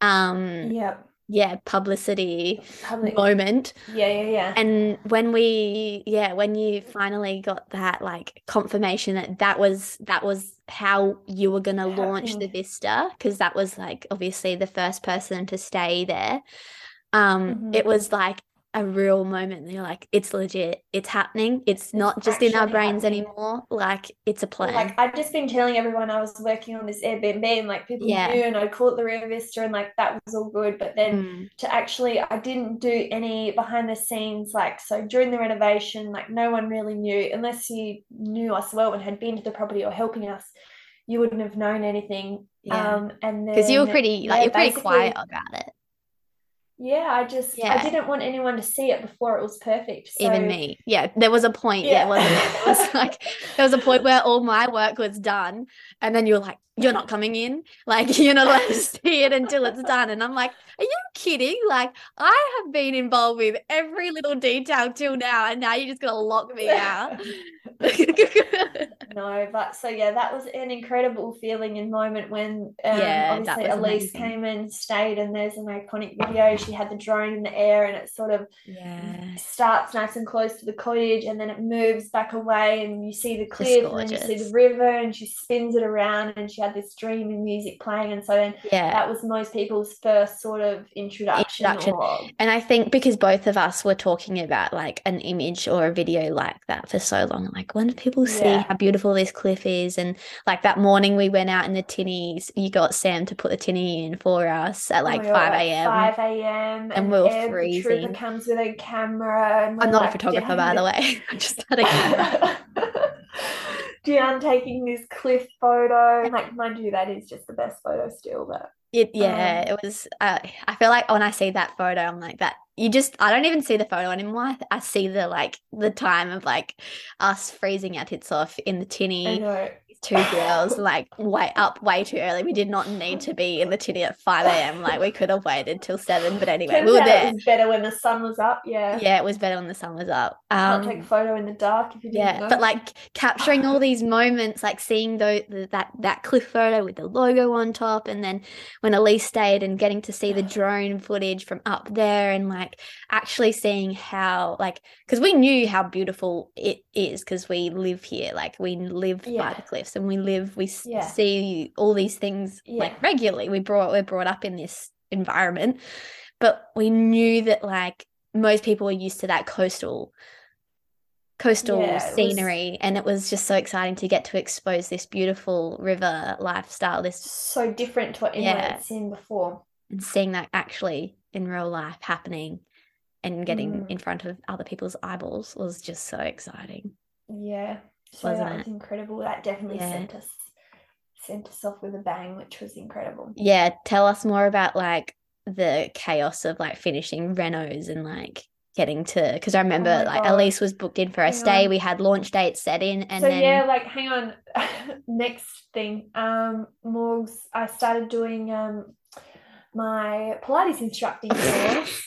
Um, because morgs uh, is bored she's got not the enough on her plate this. So shout out to beautiful Hannah, um, Yeah, shout out to physio and Pilates studio owner in Barmera. Mm. Um, I started going to some classes over there, and basically, and I was on the tractor with Sam one day, and she messaged and she was like, "Hey, um, do you want to be a Pilates? Would you be interested in being a Pilates instructor?" And I was like, Sam like laughed. I was like, "This chick, you know, like as if." And then, um, yeah, later on, I was sort of like, oh, I mean, that does sort of sound like me. I've sort of had that 'Cause personal you had that- background. yeah you, you I liked that stuff yeah I loved being introduced to Pilates in hand. Um, yeah, so I ended up um, starting that course, um, my reformer instructing. Um, and so that came at timing. I tell you, I started, you know, like my weekends, um, it was sort of ran up in Adelaide on set weekends. And like the Ah. launch, Elise was arriving on Monday. And my bloody one of my um weekends was that weekend. So like on Saturday and Sunday, my mum and dad and like Sam's mum and dad and brother and like everyone, my brothers, everyone's here. I'd written this like whiteboard with like all these Everyone's jobs. jobs. And so everyone's here doing jobs while I'm doing my Pilates. course in Adelaide. And they're like messaging me, like, what about this? What about this? And I brought like the car back from Adelaide full of stuff. Um, and then so we literally finished putting everything together like the hour Oh. before she arrived. Um, but yeah, that's timing for you. I introduced another um uh I guess avenue in the midst Yeah, of the in Vista the- starting with my Pilates. Yeah. Um, but yeah, no, we finally got it all ready. Side note, so I worked for my brother's plumbing business and we'd spent all of this time, you know, getting the Vista ready. And my brother had said to me, um, you know, like she'd arrived and my brother Oh. said to me the next day, like, oh, Morgs, like imagine if she had no hot water. And I was like, This no is right, way. Like, this. you know, we've tested the shower, like he came over and we'd tested all the hot water and that was all fine. Um, and then so they literally stayed for three nights, four days. They had Pip, who was like this beautiful little bubba, but Bubba. she was only about seven, eight months around then when they stayed. So basically had a newborn baby. And then yeah, so it's we launched in July, so they're here, freezing cold. And then when she leaves, obviously, like she stayed and they're incredible. Um, and you know, on her sort of departing message, she threw in a little comment that, by the way, we've had no hot water the whole time we were here. And my heart just sunk, you know, Oh. like I rang my brother and I was like, you would not believe this, like far out. They'd been boiling the kettle and like putting it in the bath for the baby. And I was like, ah, like I could have just let me know. We Uh, yeah. that in about two seconds. But Oh well. so that was probably as well like one of those little business learners that where Yeah. that hot water service went and um, we got gas. So yeah, it's just been a learning curve. learning, Um, learning, learning, yeah. learning. Yeah. Little side note. Yeah, yeah. I will add in here because um, one thing that I particularly remember about this time, because leading up to it, obviously, I still remember that moment where you finally let me into the bloody building. Oh. was Yes. finally, she's letting me have a look. But like how Oh. bittersweet that moment was, like when you finally got to sh like actually invite Yeah. people in and show them um all your hard work and like it was so special. I remember it was just a special time. It definitely was. Yeah. I mean, to Yeah. like anyone, like an outsider who hears, like, yeah, starting an Airbnb, you know, doing a reno and whatever, it just, you know, doesn't seem very exciting, but it really, we really put so much effort into making it everything that I dreamed and planned of it to be. Yeah. And I think finally having people here, and then obviously once Elise stayed, then bookings started coming in. And even now, when you get a booking, like you do a little dance on the inside because you're Yeah, like, someone wants to come and experience what I've what I've um, created. So Yeah. yes, it's like other small business owners as well. Um, Yeah. Yeah. And I I do remember like in that time because we were frantic trying to like get everything ready before Elise date, not like obviously the reno, but Put the um document, like the branded documents, the stationery were the getting website. printed and the website. I remember actually I remember I don't even know how close it was. I just remember it was being it was really close before Elise stayed. Um, we needed to get get in and get some photos done for the website and for your Instagram.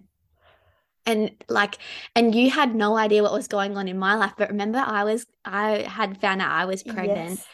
Um, Yes. and And I didn't know this. you didn't know because I hadn't told anybody, not not even my parents. And then it was the day that we had scheduled in to do the photos on the Friday where I was, I, no, it was the day before I think I started bleeding and I was just starting to experience that miscarriage. And, but we had to take these photos for the Vista the next day because it Oh was my the only God, and I just had no idea. And so you had no agree to idea. be here at like this time and we're Yeah, doing these was photos so and I had no idea what you're going through. I know it was it was so hard, but like at the same time, I'm like I felt so much guilt because I'm like I should tell you, but I don't want you to feel bad about like Because I was on this high, high, you were on this high, high and I was on this incredible low. I was just like, oh. well, it was such a tricky time because I wanted to tell you, but I hadn't told literally my mom or dad yet. Like I hadn't told oh, anybody yet.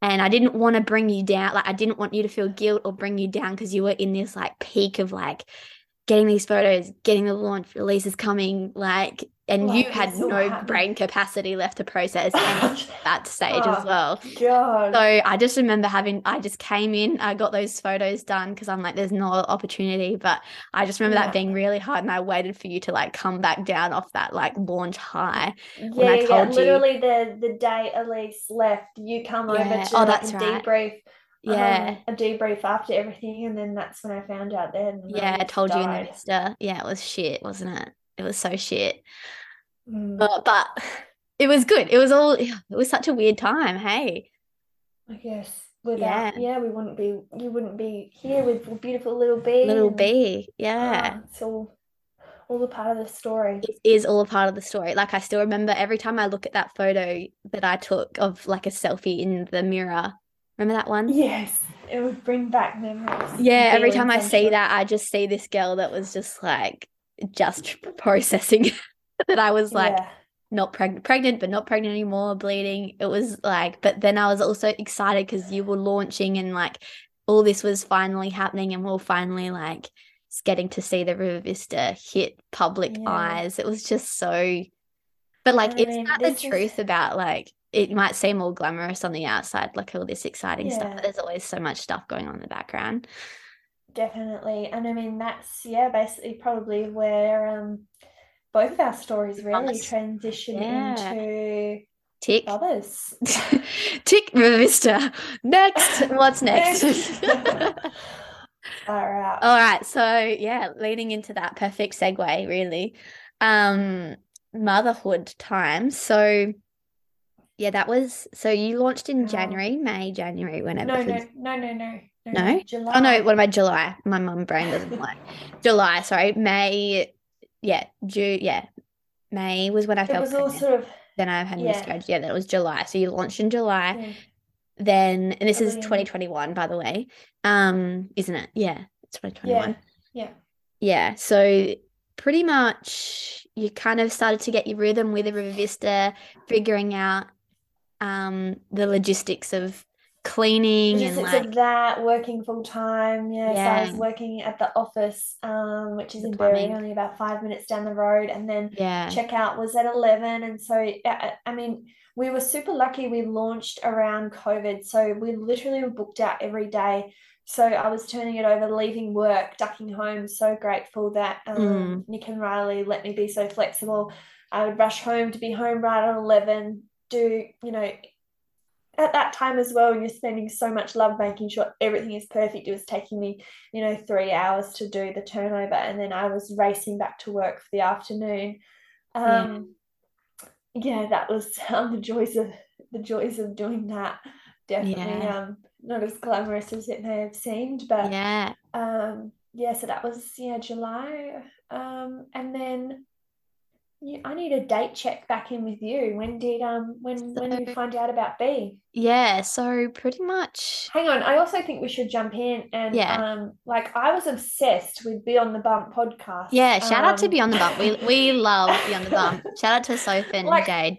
And I, I think we are quite young, but I was always, you know, I didn't feel yeah. too young and I was always just yeah, I even one of my girlfriends, Charming, you know, she's a few years older than me, and I put her on to Beyond the Bump. I was like, you have to start listening to this yeah. podcast. Like, it's incredible. Yeah. It's everything about pregnancy and I think because we and we always knew we wanted babies. We didn't know when, but we like were so fascinated, like just starting to like learn about the actual everything yeah, related to pregnancy everything that goes around and, pregnancy yeah. Yeah we're like so um, fascinated um, by it. So we're just like i don't know about you but like anytime like i was playing my podcast out like and it, well even if it was australian birth stories oh, or whatever yeah. it was i'd be like don't let Drew hear because he's like things that yeah, was just like always get in my car and he's like why is she listening to this guy why are you like, listening to this? no absolutely loved it. Um and then obviously yeah, once, yeah, I think I sort of obviously went through that time with the Vista and everything. And then once I sort of had thought about the idea of bringing up a little mini person in this work, like in our little world and everything we've Yeah. created, and uh, you know, having them experience the same thing as we did in our childhood. It was just Yeah, like I just have to do. It just has to happen. Yeah. So yeah, October was when I found out. I think I got you over. We're gonna do something with the Vista in my office or something. We're Oh doing my God, something. yeah, of course. Yeah. And I Ah, had popped my pregnancy test in the drawer next to you, and I got you to open it and told told yeah, you I was pregnant. I just That died. was It was so just funny. That was so fun. And then, yeah, That I was, like a lifetime ago. it does, doesn't it? Yeah. And that was, yeah, we are still talking about River Vista stuff, getting excited about the next people staying and all of that sort of stuff. And then, Yeah. when was it? I, November? You told me? Maybe? Yeah, yeah, Yeah. literally. I mean, I don't know the exact date, but probably, yeah, only about a month after you told me, Oh, then I yeah. told you. Yeah, that's right. So, Because I remember, like, I kind of thought you might have been keen. And remember, we went to Rosto and you're like, oh, my period's come. And I'm like, damn it. Like, Yeah, it was crazy. And it's also like, you know, these days with Beyond the Bump and with, you know, social media and everything, you, you know, are exposed to people's stories about their Yeah. journeys and how long it can take. And bloody hell, we, yeah, we're super, super lucky. yeah, um, so for it to lucky. so quickly with both of us. Yeah. Um, but yeah, no, that just into the chapter of then Yeah. um being pregnant and everything sort of I I don't I can't actually remember. You had morning sickness. I was just like I was, yeah, I so was sick. tired. Yeah. I was so tired and my mum was helping me clean and then house for timing um in October. Yeah, so right around October. Um we uh, purchased property down the road, Riverbush Cottages, which is like a second accommodation property with four other cottages on it. Yeah. All of the time of just launching Vista, falling pregnant. Our families didn't even know that we were pregnant when we bought the second place. And so then it was sort of like, whoa, what now? Like you've What now? taken I might start this a Pilates studio.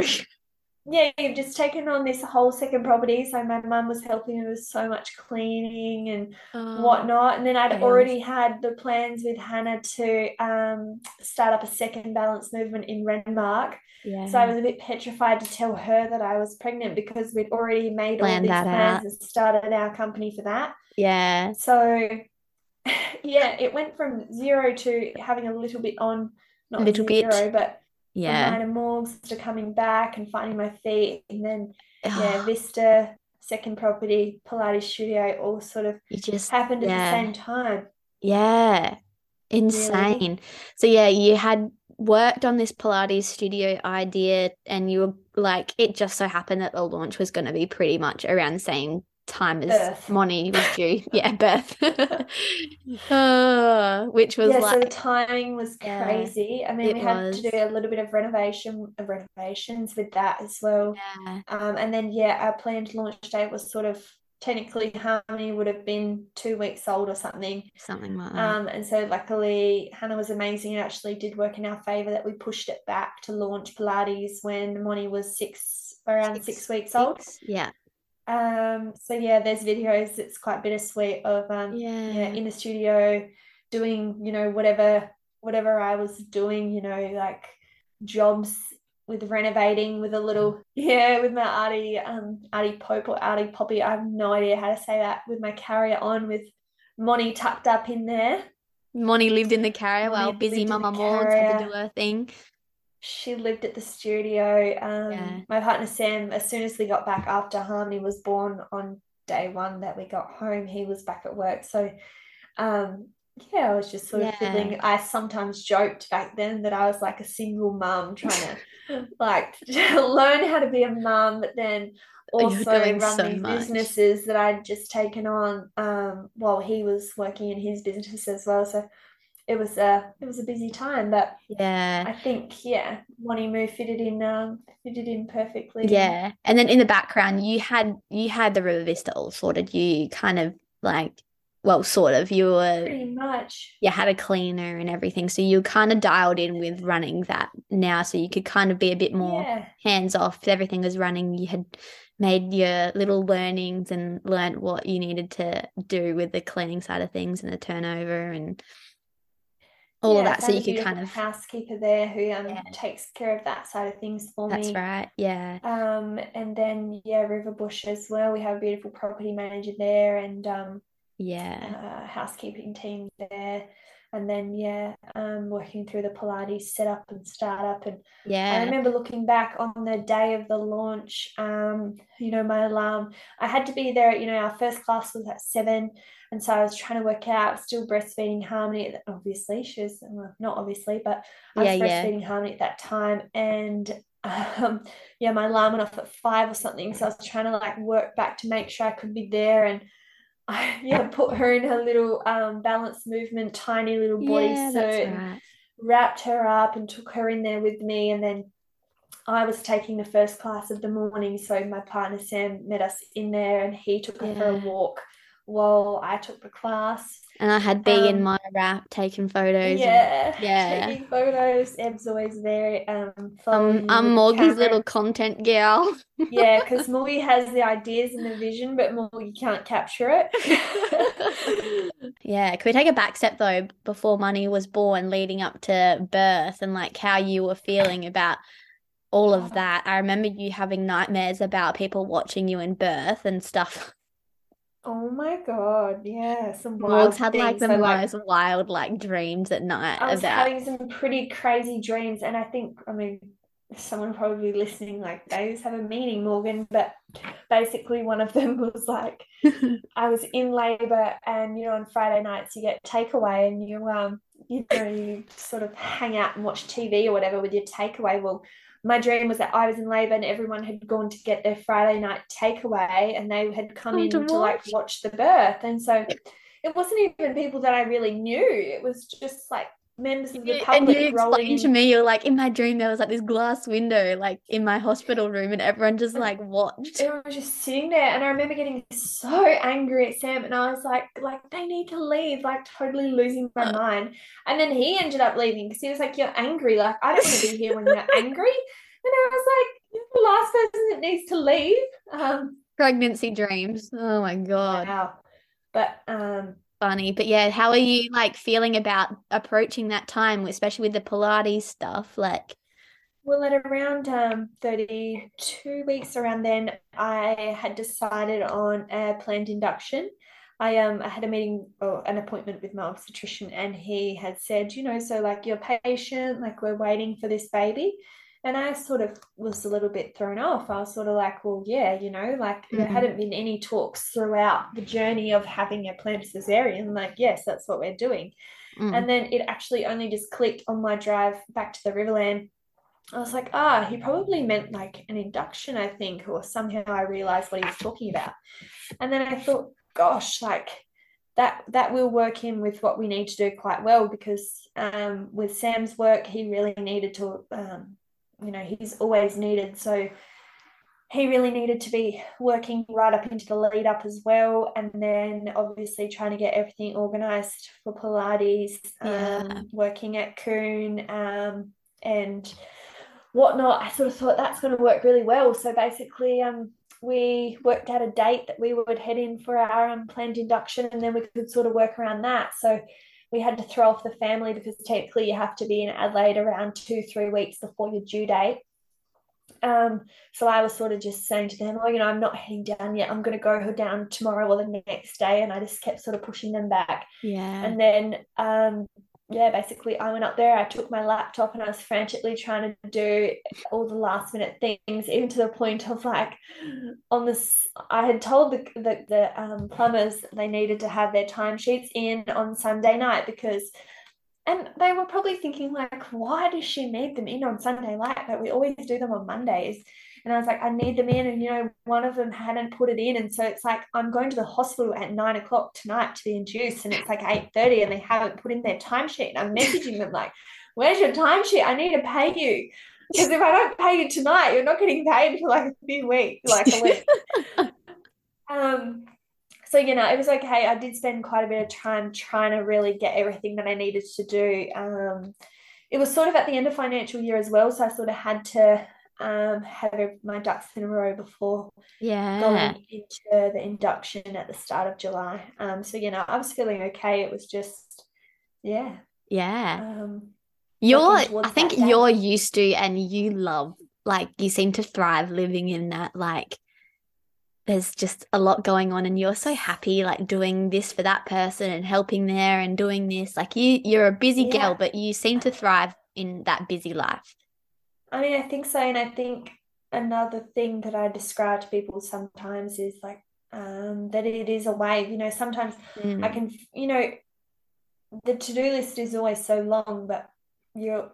I said to my partner the other day, I was like, "How do you do it without getting so flustered?" Like, because I let the I, get I sort of let it get to me sometimes. Um, Yeah. in the big picture, you know, Morgan, like you don't really have too much to worry about, but I do let it get to me sometimes, and I'm like, what am I doing? You know, I've got this, all of these things to do, and like this and this, and I haven't even done that, and you know, Yeah. like you can get really flustered, and then it's literally like a wave. Then the next day, I'm mm-hmm. like, I've got this. Like, wow, I'm so Yeah. under control. Like, I should, you know, think about studying or taking on something else, and then, and then, like, yeah, it's just continuously up and down, like flustered, then not.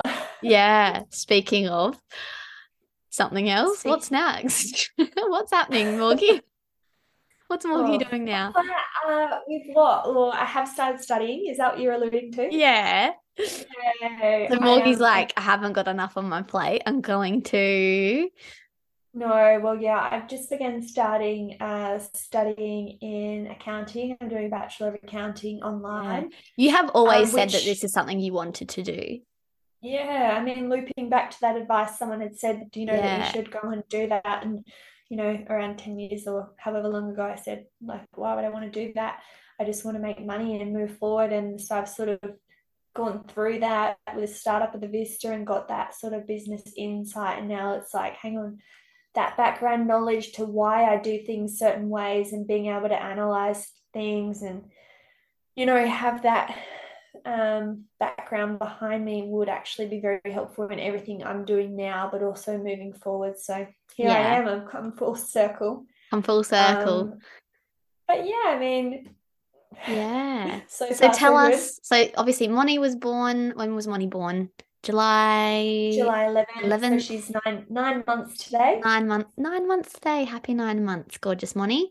Um, and how have you found like just motherhood in general, aside from work? Tell us I about mean, your best, mamahood best- experience. yeah, the best thing ever. Um, Yeah. I'm not really even sure how I would describe it. It's just like from the moment they're born, obviously, you know, like you really start to understand why your parents love you so much and care about you and Yeah. whatever not. Like, yeah, you're already, well, I don't know about you, but me, I'm just Mm. already worrying about her being 18 or like being in a car with other people, you know, like Yeah. it's just your mindset just changes, your perspective also just changes. Like time is just so precious and you just see them growing so quickly. And so it's like, you know, in hindsight, um, yeah, I mean, I don't really know how to describe it. It's just so much Yeah. fun that is your little person and Yeah. um they just make everything incredible, really. They We're do. more so Moni sort of fits in with everything. She hasn't had a choice really since Yeah. um being a few weeks old, being dragged She's been very cooperative, then haven't she? She's been very cooperative with with I the lifestyle. she's sometimes she squawks and tells me like, Mum, I do not want to be doing this, but Yeah. um, yeah, no, it's so much fun to share, I guess, fit her into our life and what we're doing and take her out in the boat and still do things that we love doing. Like we took her to the races. Sam was um, driving the race car at the Adelaide Motorsport Festival the other day, and Moni's there in the carrier with her earmuffs on, and Cute little it's just fun to, yeah, I mean, it makes things a little bit harder, don't get me wrong, Oh because like yeah. Everything's a little bit harder and Yeah. I think like my savior when she was born was the carrier. I would Yeah. She's she um loved the like carrier. yeah, my my I still had my, you know, responsibilities with Coon and what I needed to do there, um, the plumbing business. So I still um I would put her in the carrier and that was sort of my work time. I I I don't have a stand-up Yeah. desk, so I had her like our cot has like the change mat on top On of the the cot, top. so I would put my laptop on the change table and that was like my stand-up desk and yeah with her in the carrier that was like my work time when I could guarantee that she was going to have a nap in the early days yeah um, I'm also Oh. super super lucky to have so much family support um, my Yeah. mother-in-law Sam's mum had Harmonie from quite a young age when I took um, Pilates classes Mm. um, so yeah, it's also been it's been a blessing as well because Harmonie has such good relationships with her nanny and like with my mum and yeah everyone. She will sort of go to when I say anyone, like those people who have built those Yeah. relationships with her. yeah Um, so yeah, it's and trying to be she's and she's always taken a bottle as well so feeding has been fine with mon yeah. yeah Um, and then just a little side note, sort of similar to probably, um, you know, juggling the whole work side of it with having a baby. Like my mum, it's funny looking back on it when I was li- like I was bigger than Harmonie. I wasn't a newborn, but um, mum definitely had to have me in childcare quite early. She had her own business um, dance Oh, studio. yeah. Anyway, that's Yeah, another story. that's another but story. Basically, um, my mum, yeah, had the dance studio, and then she was she'd studied at uni a um, bachelor of arts to become the dance teacher. And then later on when i was you know three or so we lived down in mount gambier and she would she started studying teaching. And so three times a week she would drive to adelaide in the morning with me in the car. She would drop me at a childcare in adelaide while she went to uni for the day. She would then pick me up after uni and drive home that night three times a week. And so i'm sort of like Morgan, like you're fine. Like, you know, you can do this with a baby. So yeah people do all sorts of crazy things, like Mm. what people are capable of. And what mamas are What capable capable- capable of yeah, I mean, imagine uh, having a normal work day now with the efficiency that you have i know now being a mum. Wow, you It really does just make you like make the most of like every minute you have with your hands on a keyboard. You just don't waste your time, do you? Yeah, no, no procrastination like there No. used to be. Yeah, if you want a cure for procrastination, just have a baby. You just Oh, get yeah. in and get shit done whenever you can. Yeah, I think uh, for me, even like it's almost like Mm, it's it's a good thing. It's a good thing that like it's more efficient, but sometimes I just make decisions way too quickly, and you just like wait, wait, wait, wait. Did I say Like, wow, I should have Did I- read that email a few more times before Yeah. I actually hit send. Yeah, yeah. No, oh my goodness. Okay, so yeah, now at the moment you're running, running River Vista. You're Yeah. running Pilates studio, and you're doing some classes there t- as well. You're also still at the plumbing biz doing a Yeah. bit there. You've got a more, you've got a bit more help though than at the start, Yeah. don't you, with that stuff? Yeah. Um, and now you're studying as Yeah. well. And you're mothering. You are incredible. Oh, stop it again. You are. Jesus. Bring it back to the bring it back to the waves, some overwhelm and then some Yeah. handling things. It's just Yeah. yeah, it's definitely a juggle, but Yeah. so much fun. Yeah. I wonder what Moni will thinking if you know when when she's a little bit grown up, she'll be like, "What? Like, what is the go with my parents? Like, my dad's never home. If I want to hang out with my dad, I have to go and like drive a tractor or something." And yeah, but no, it's good. I guess they're brought up with it, and yeah. Mon Mon will be no, running a kids Pilates class before you know it. she'll be doing something amazing, I'm sure. Yeah. Well, about like now, I mean, I've always known that you've been a busy woman, but I'm like, far out, you're actually fucking busy. I mean, uh, but then I actually had a nice little um reality, not reality check, but you know, a little learning the other day. I met some really cool people um at the Formula One, and they have a sort of Australia-wide transport company. And it was really cool to listen to them and to sort of hear, you know, they were just they were so happy to be there and they were so amazing to meet. But then they you know, they sort of said, yeah, we have the transport company and whatever not. Later on, I learned that, you know, they have like nearly a thousand employees and like hundreds of trucks on the road every day. And I just sort of checked back in and I was like, in the scheme of things, Morgan, you have yourself to worry about, Harmonie, your family and then these couple of things. And yeah Mm. your to-do lists and checklists might be overwhelming but you know and at the end of the day don't get overwhelmed because there there are people doing a lot more a lot more. um and like learning so much along the way. Um so yeah it's um yeah, nice to check back in and be like things are actually fine. Yeah, and I think fine and I think for you as well with the things that you've taken on, they're things that you genuinely enjoy too. Like it fills up your yeah. cup. Yeah, like Yeah. different if you were going to the mines. yeah definitely You know, like I think that's one thing that I've I feel like I've realized more and more is that like work isn't just to make money anymore. It's like this passion, it's it's this release of motherhood. Like we like I love being a mum and it's just absolute best. I want to spend so much time with Barb, like Barley, but as well getting to just take a step out of that for a moment and just spend time working on our little passions, big, big passions. Um yeah and these things it fills up our cup yeah and getting to grow and still have that um personal identity like away Yeah, from motherhood is Yeah. just as important as making a living as well yeah, Yeah. sure yeah speaking of favorite part of motherhood so far Ooh. Favorite part of motherhood? That's a, I don't know. How do people usually answer that question? I would say probably, you know, you've got this little person with the person you love and just like Mm, having her in our house and a part of our life. Obviously, you see the person you love become a whole new person as well. So it's probably as well just seeing Sam become a dad and yeah having this little soft, squishy thing to cuddle and smile and yeah, that's that's probably the best part is It's just the I guess your life changing that little bit more to have more love in it and more fun in it and yeah yeah. it's just the best. And how, you were to think about the future, what do you want Mon and and future bubbers? What do you want Mon and future bubbers to remember like their child had like childhood as and like how how you want them to remember you as a mama?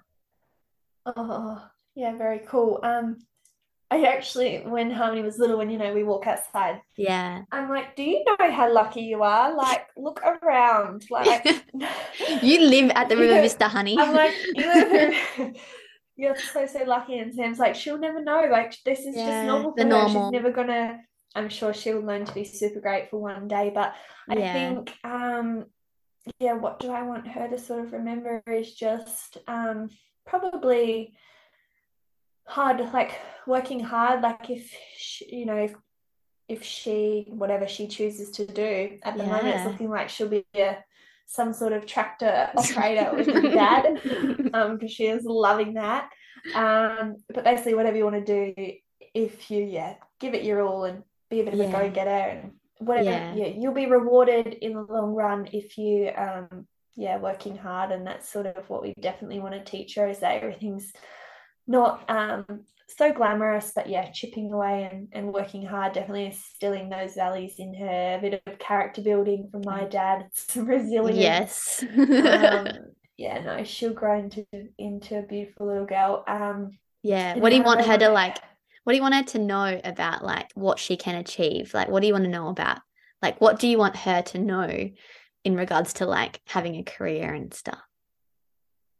I guess that she can really do anything, and Yeah. that if she works hard, she'll be Yeah. rewarded. Like, and Mm, things, mm, you know, like if you can, yeah, chip away at, at little things, and you know, you, she will be able to go incredible places and do incredible things. But you've got to sort of put your, I don't know, step out of your comfort zone, I guess, and do Yeah. whatever she wants to do. That's a bit of a hard question. What It would you is, isn't say? it? What what would you say if someone asked you?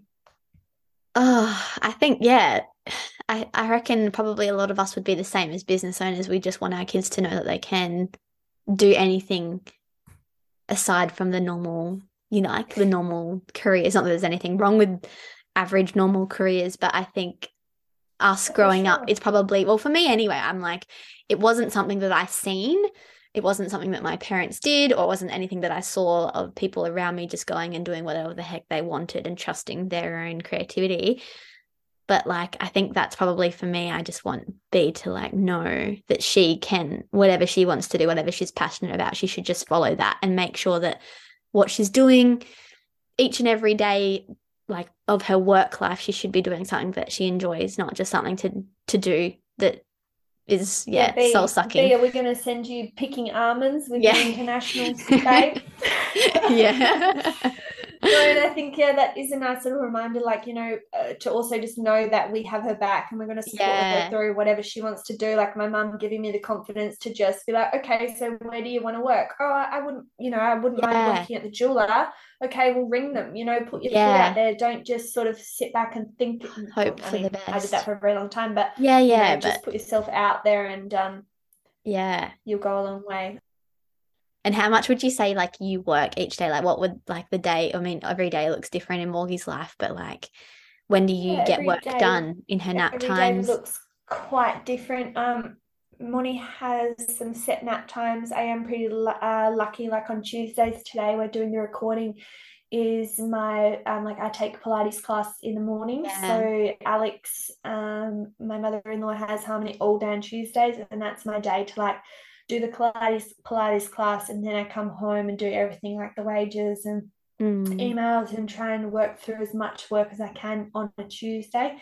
Um, and then just recently, I've had um, some more help from a younger girl who comes sort of a couple of mornings a week so that I can head out and do some exercise and um, do some emails as well so I can sort of try and stay on top of that side of things of and some little yeah. admin jobs.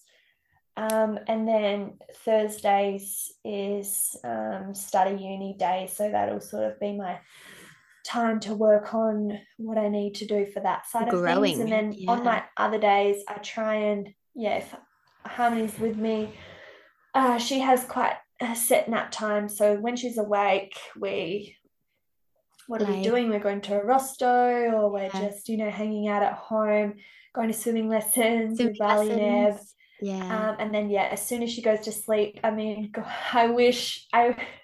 It's not that I wish, but you know, um, in that time, if you had nothing else to do, you could rest. But as soon as she's in bed, I literally just jump straight back on the computer and try make the most of every minute. Yeah. Yeah. So yeah. make most of nap time, and then luckily she goes to bed quite early. So if there is anything else I need to do, I can do it when she's gone to bed. Um, yeah. then it is also you know that juggle of when she is awake I do know that time is so precious and I yeah. need to, you know, like enjoy her so present yeah. and enjoy her because one day we're not going to have that time and yeah. whatever not. But then it is just hanging over the back of your head. You know, you'll see a notification pop up on your phone and someone yeah. needs something. Or, I think that's the pinnacle of like pros and cons of being a business owner though. Like there are so many pros of like doing your own thing, but there's also yeah the the concept of you just can't switch off. It doesn't matter if you try and you put all the things in place to switch off. It's just it's very hard because there's always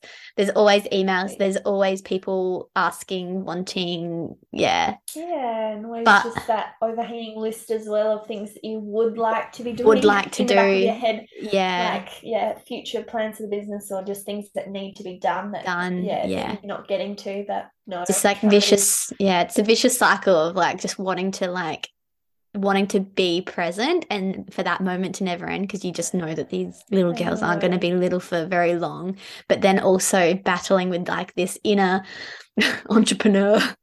Oh, you just like want to do this want to do that go to sleep so i can do this. Yeah. Yeah. Um and yeah Moni she does not like she loves the keyboard. If she comes into the office she yeah she'll she'll eat the paper but no, yeah. she didn't have it any other way. It's any other way. very lucky to do what we do and be able so to juggle lucky. it and spend so much time with our precious little people. Yeah. Oh so precious. So, so in yeah. wrapping it up um future plans businesses vista what's the what's the future look like that you're able um, to share? Definitely for the Vista. So the Vista now we're coming up to nearly two years. Um, we're looking. Hopefully, we'll have a pool installed soon. Yay! Well, you always had yeah, a vision for a pool in the plans. Yeah. Um, so yeah, cliffside pool will definitely take it to the next level. I think it's Yeah. Is incredible in winter with the fire pit. Um, If Yeah. you look us up on socials, you'll see like that's our sort of iconic little cliffside fire pit area, which is Yeah. incredible. To, but to be able to have something for the summer as well, Yeah. um, with the pool all year round, that will be just magic. Um, so I can't wait for that. And then we're also about to launch weddings at the River Vista. Oh, yes, that's so right. Yeah. already had so many inquiries since launching, but I just kept saying no, like I didn't want to Yeah. worry about that side of it. We're located on the side of a cliff, but Mm. um, yeah, we've just recently hosted our first one, which um, shout out to Jasmine and Roy, the Mazzinos. They recently got married here a couple of weekends ago, and that was just absolutely magic. So yeah, Yeah. we're definitely hoping to um, host some more of those at the property if we're lucky enough to. Yeah. Um, and then yeah, I mean that's where my head's at at the moment, try and focus on some study and Yeah. that's uh that's You're the an, real you're an incredible, incredible mama. You are. I think you don't give Oh. yourself enough credit for how much you're achieving right now. It's crazy. oh, it's it's all a part of it. But yeah, it was Yeah. pretty cool. I've got um, my girlfriend Kate, who I mentioned before, she's like, You're 25, like you're Yeah, it's so insane. much. It's Like, insane. look at what you're doing. Yeah. So it's nice to have a reminder from other people, otherwise you can sort of get stuck in your own focusing Yeah. on things and being overwhelmed by what you need to do. Um, you forget that yeah, are achieving cool little things. Cool, big things. Yeah. And if you could go back to like the 20 year old Morgie and tell her about what the years to come would look like, what would you tell her right now? Oh my God. Honestly, it sounds so cliche, but I really am living my dream. We have Yeah. just created such a beautiful little life, and with a little Monty, I don't think, yeah, I mean, I'm if you told me that when I was working underground in like little lowest of lows down there, um, Yeah. but yeah, I knew I knew it would all work out in the end, and that I would do something incredible and start, you know, working on something that I love doing. But it was just, yeah, in that moment of feeling so stuck. So Stuck and clueless. yeah. clueless. Yeah. it's just finding like that that real the hosting masterclass was a real turning point A for me, and blessing. being able to Yeah. Shout out to that. being able to create something special and put my vision into Yeah. into the world. It's incredible. Yeah, It's so good. And for those Grow from here. grow from here. Yeah. For those who don't know the River Vista, what how would you describe the vibe of the Vista in three words? Oh. Oh, Tough one. Tough one. Um, magical, earthy sanctuary. yeah. Yeah. Probably dreamy cliffside accommodation. That's a bit Yeah. um, o- uh, obvious, but yeah, Yeah. it's a It's an it's experience. I trying to think. bring Yeah. it's trying to bring the outside in, In. um, Yeah. and yeah, make it's sort of the feeling that you get when you arrive and Yeah. It's all in the whatnot. It's experience, it's, the it's River its own little its own little world. Own little oasis that is just in incredible. Uh, Spring Cart Gully. Yeah. Come and stay. Stop. Yeah. So, well, thank you. I think we've covered like a lot. I think we've done a good job Yeah, of when you capturing sort of told me to maybe, you know, up to three hours of talking, I was like, fuck, does she really want to listen to me for that long? Like, no one is going to listen to this episode. But I feel like you can't get deep if you're just trying to like imagine trying to capture all of that in an hour. Like it just you wouldn't, it just hit the surface. Like you wouldn't get any meat meat from that. Wow. No, I mean, I'm so excited to listen to um all of your other beautiful interviews. I know. Well, I'm so I'm so guests on the excited too. pod. I'm so proud the of you. pod. Thank Can't wait to see where it takes you and you Yeah. Morgs and. I are like little sounding boards for each other, just sending each other like what we're what we're dreaming of next. And like for me, yeah, the podcast has been my my little project that I bombard her with questions with. So yeah, it's so cool. We I love I love that we get to share our little ventures with each other like this. We, we couldn't have done it without you. oh I had the best time working on the Vista. Like it was just like a dream project for a graphic designer. It was just so much fun.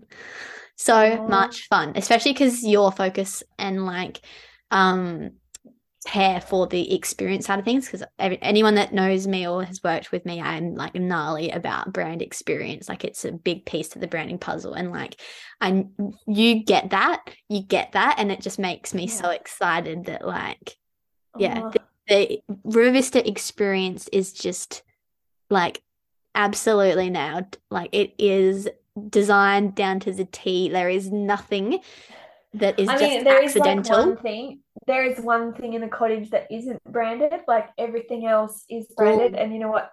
There's two things. Um, actually, probably, yeah. There's a, a red can of Mortein in the cupboard. You know, like a can of spray, fly spray. But like everything other than that is is mm, branded. color coded. It's all it's all on brand. You will not find a font that doesn't exist in the brand suite. You will not Oh. find a uh. color apart from the Mortein can that is not a part of the Vista brand.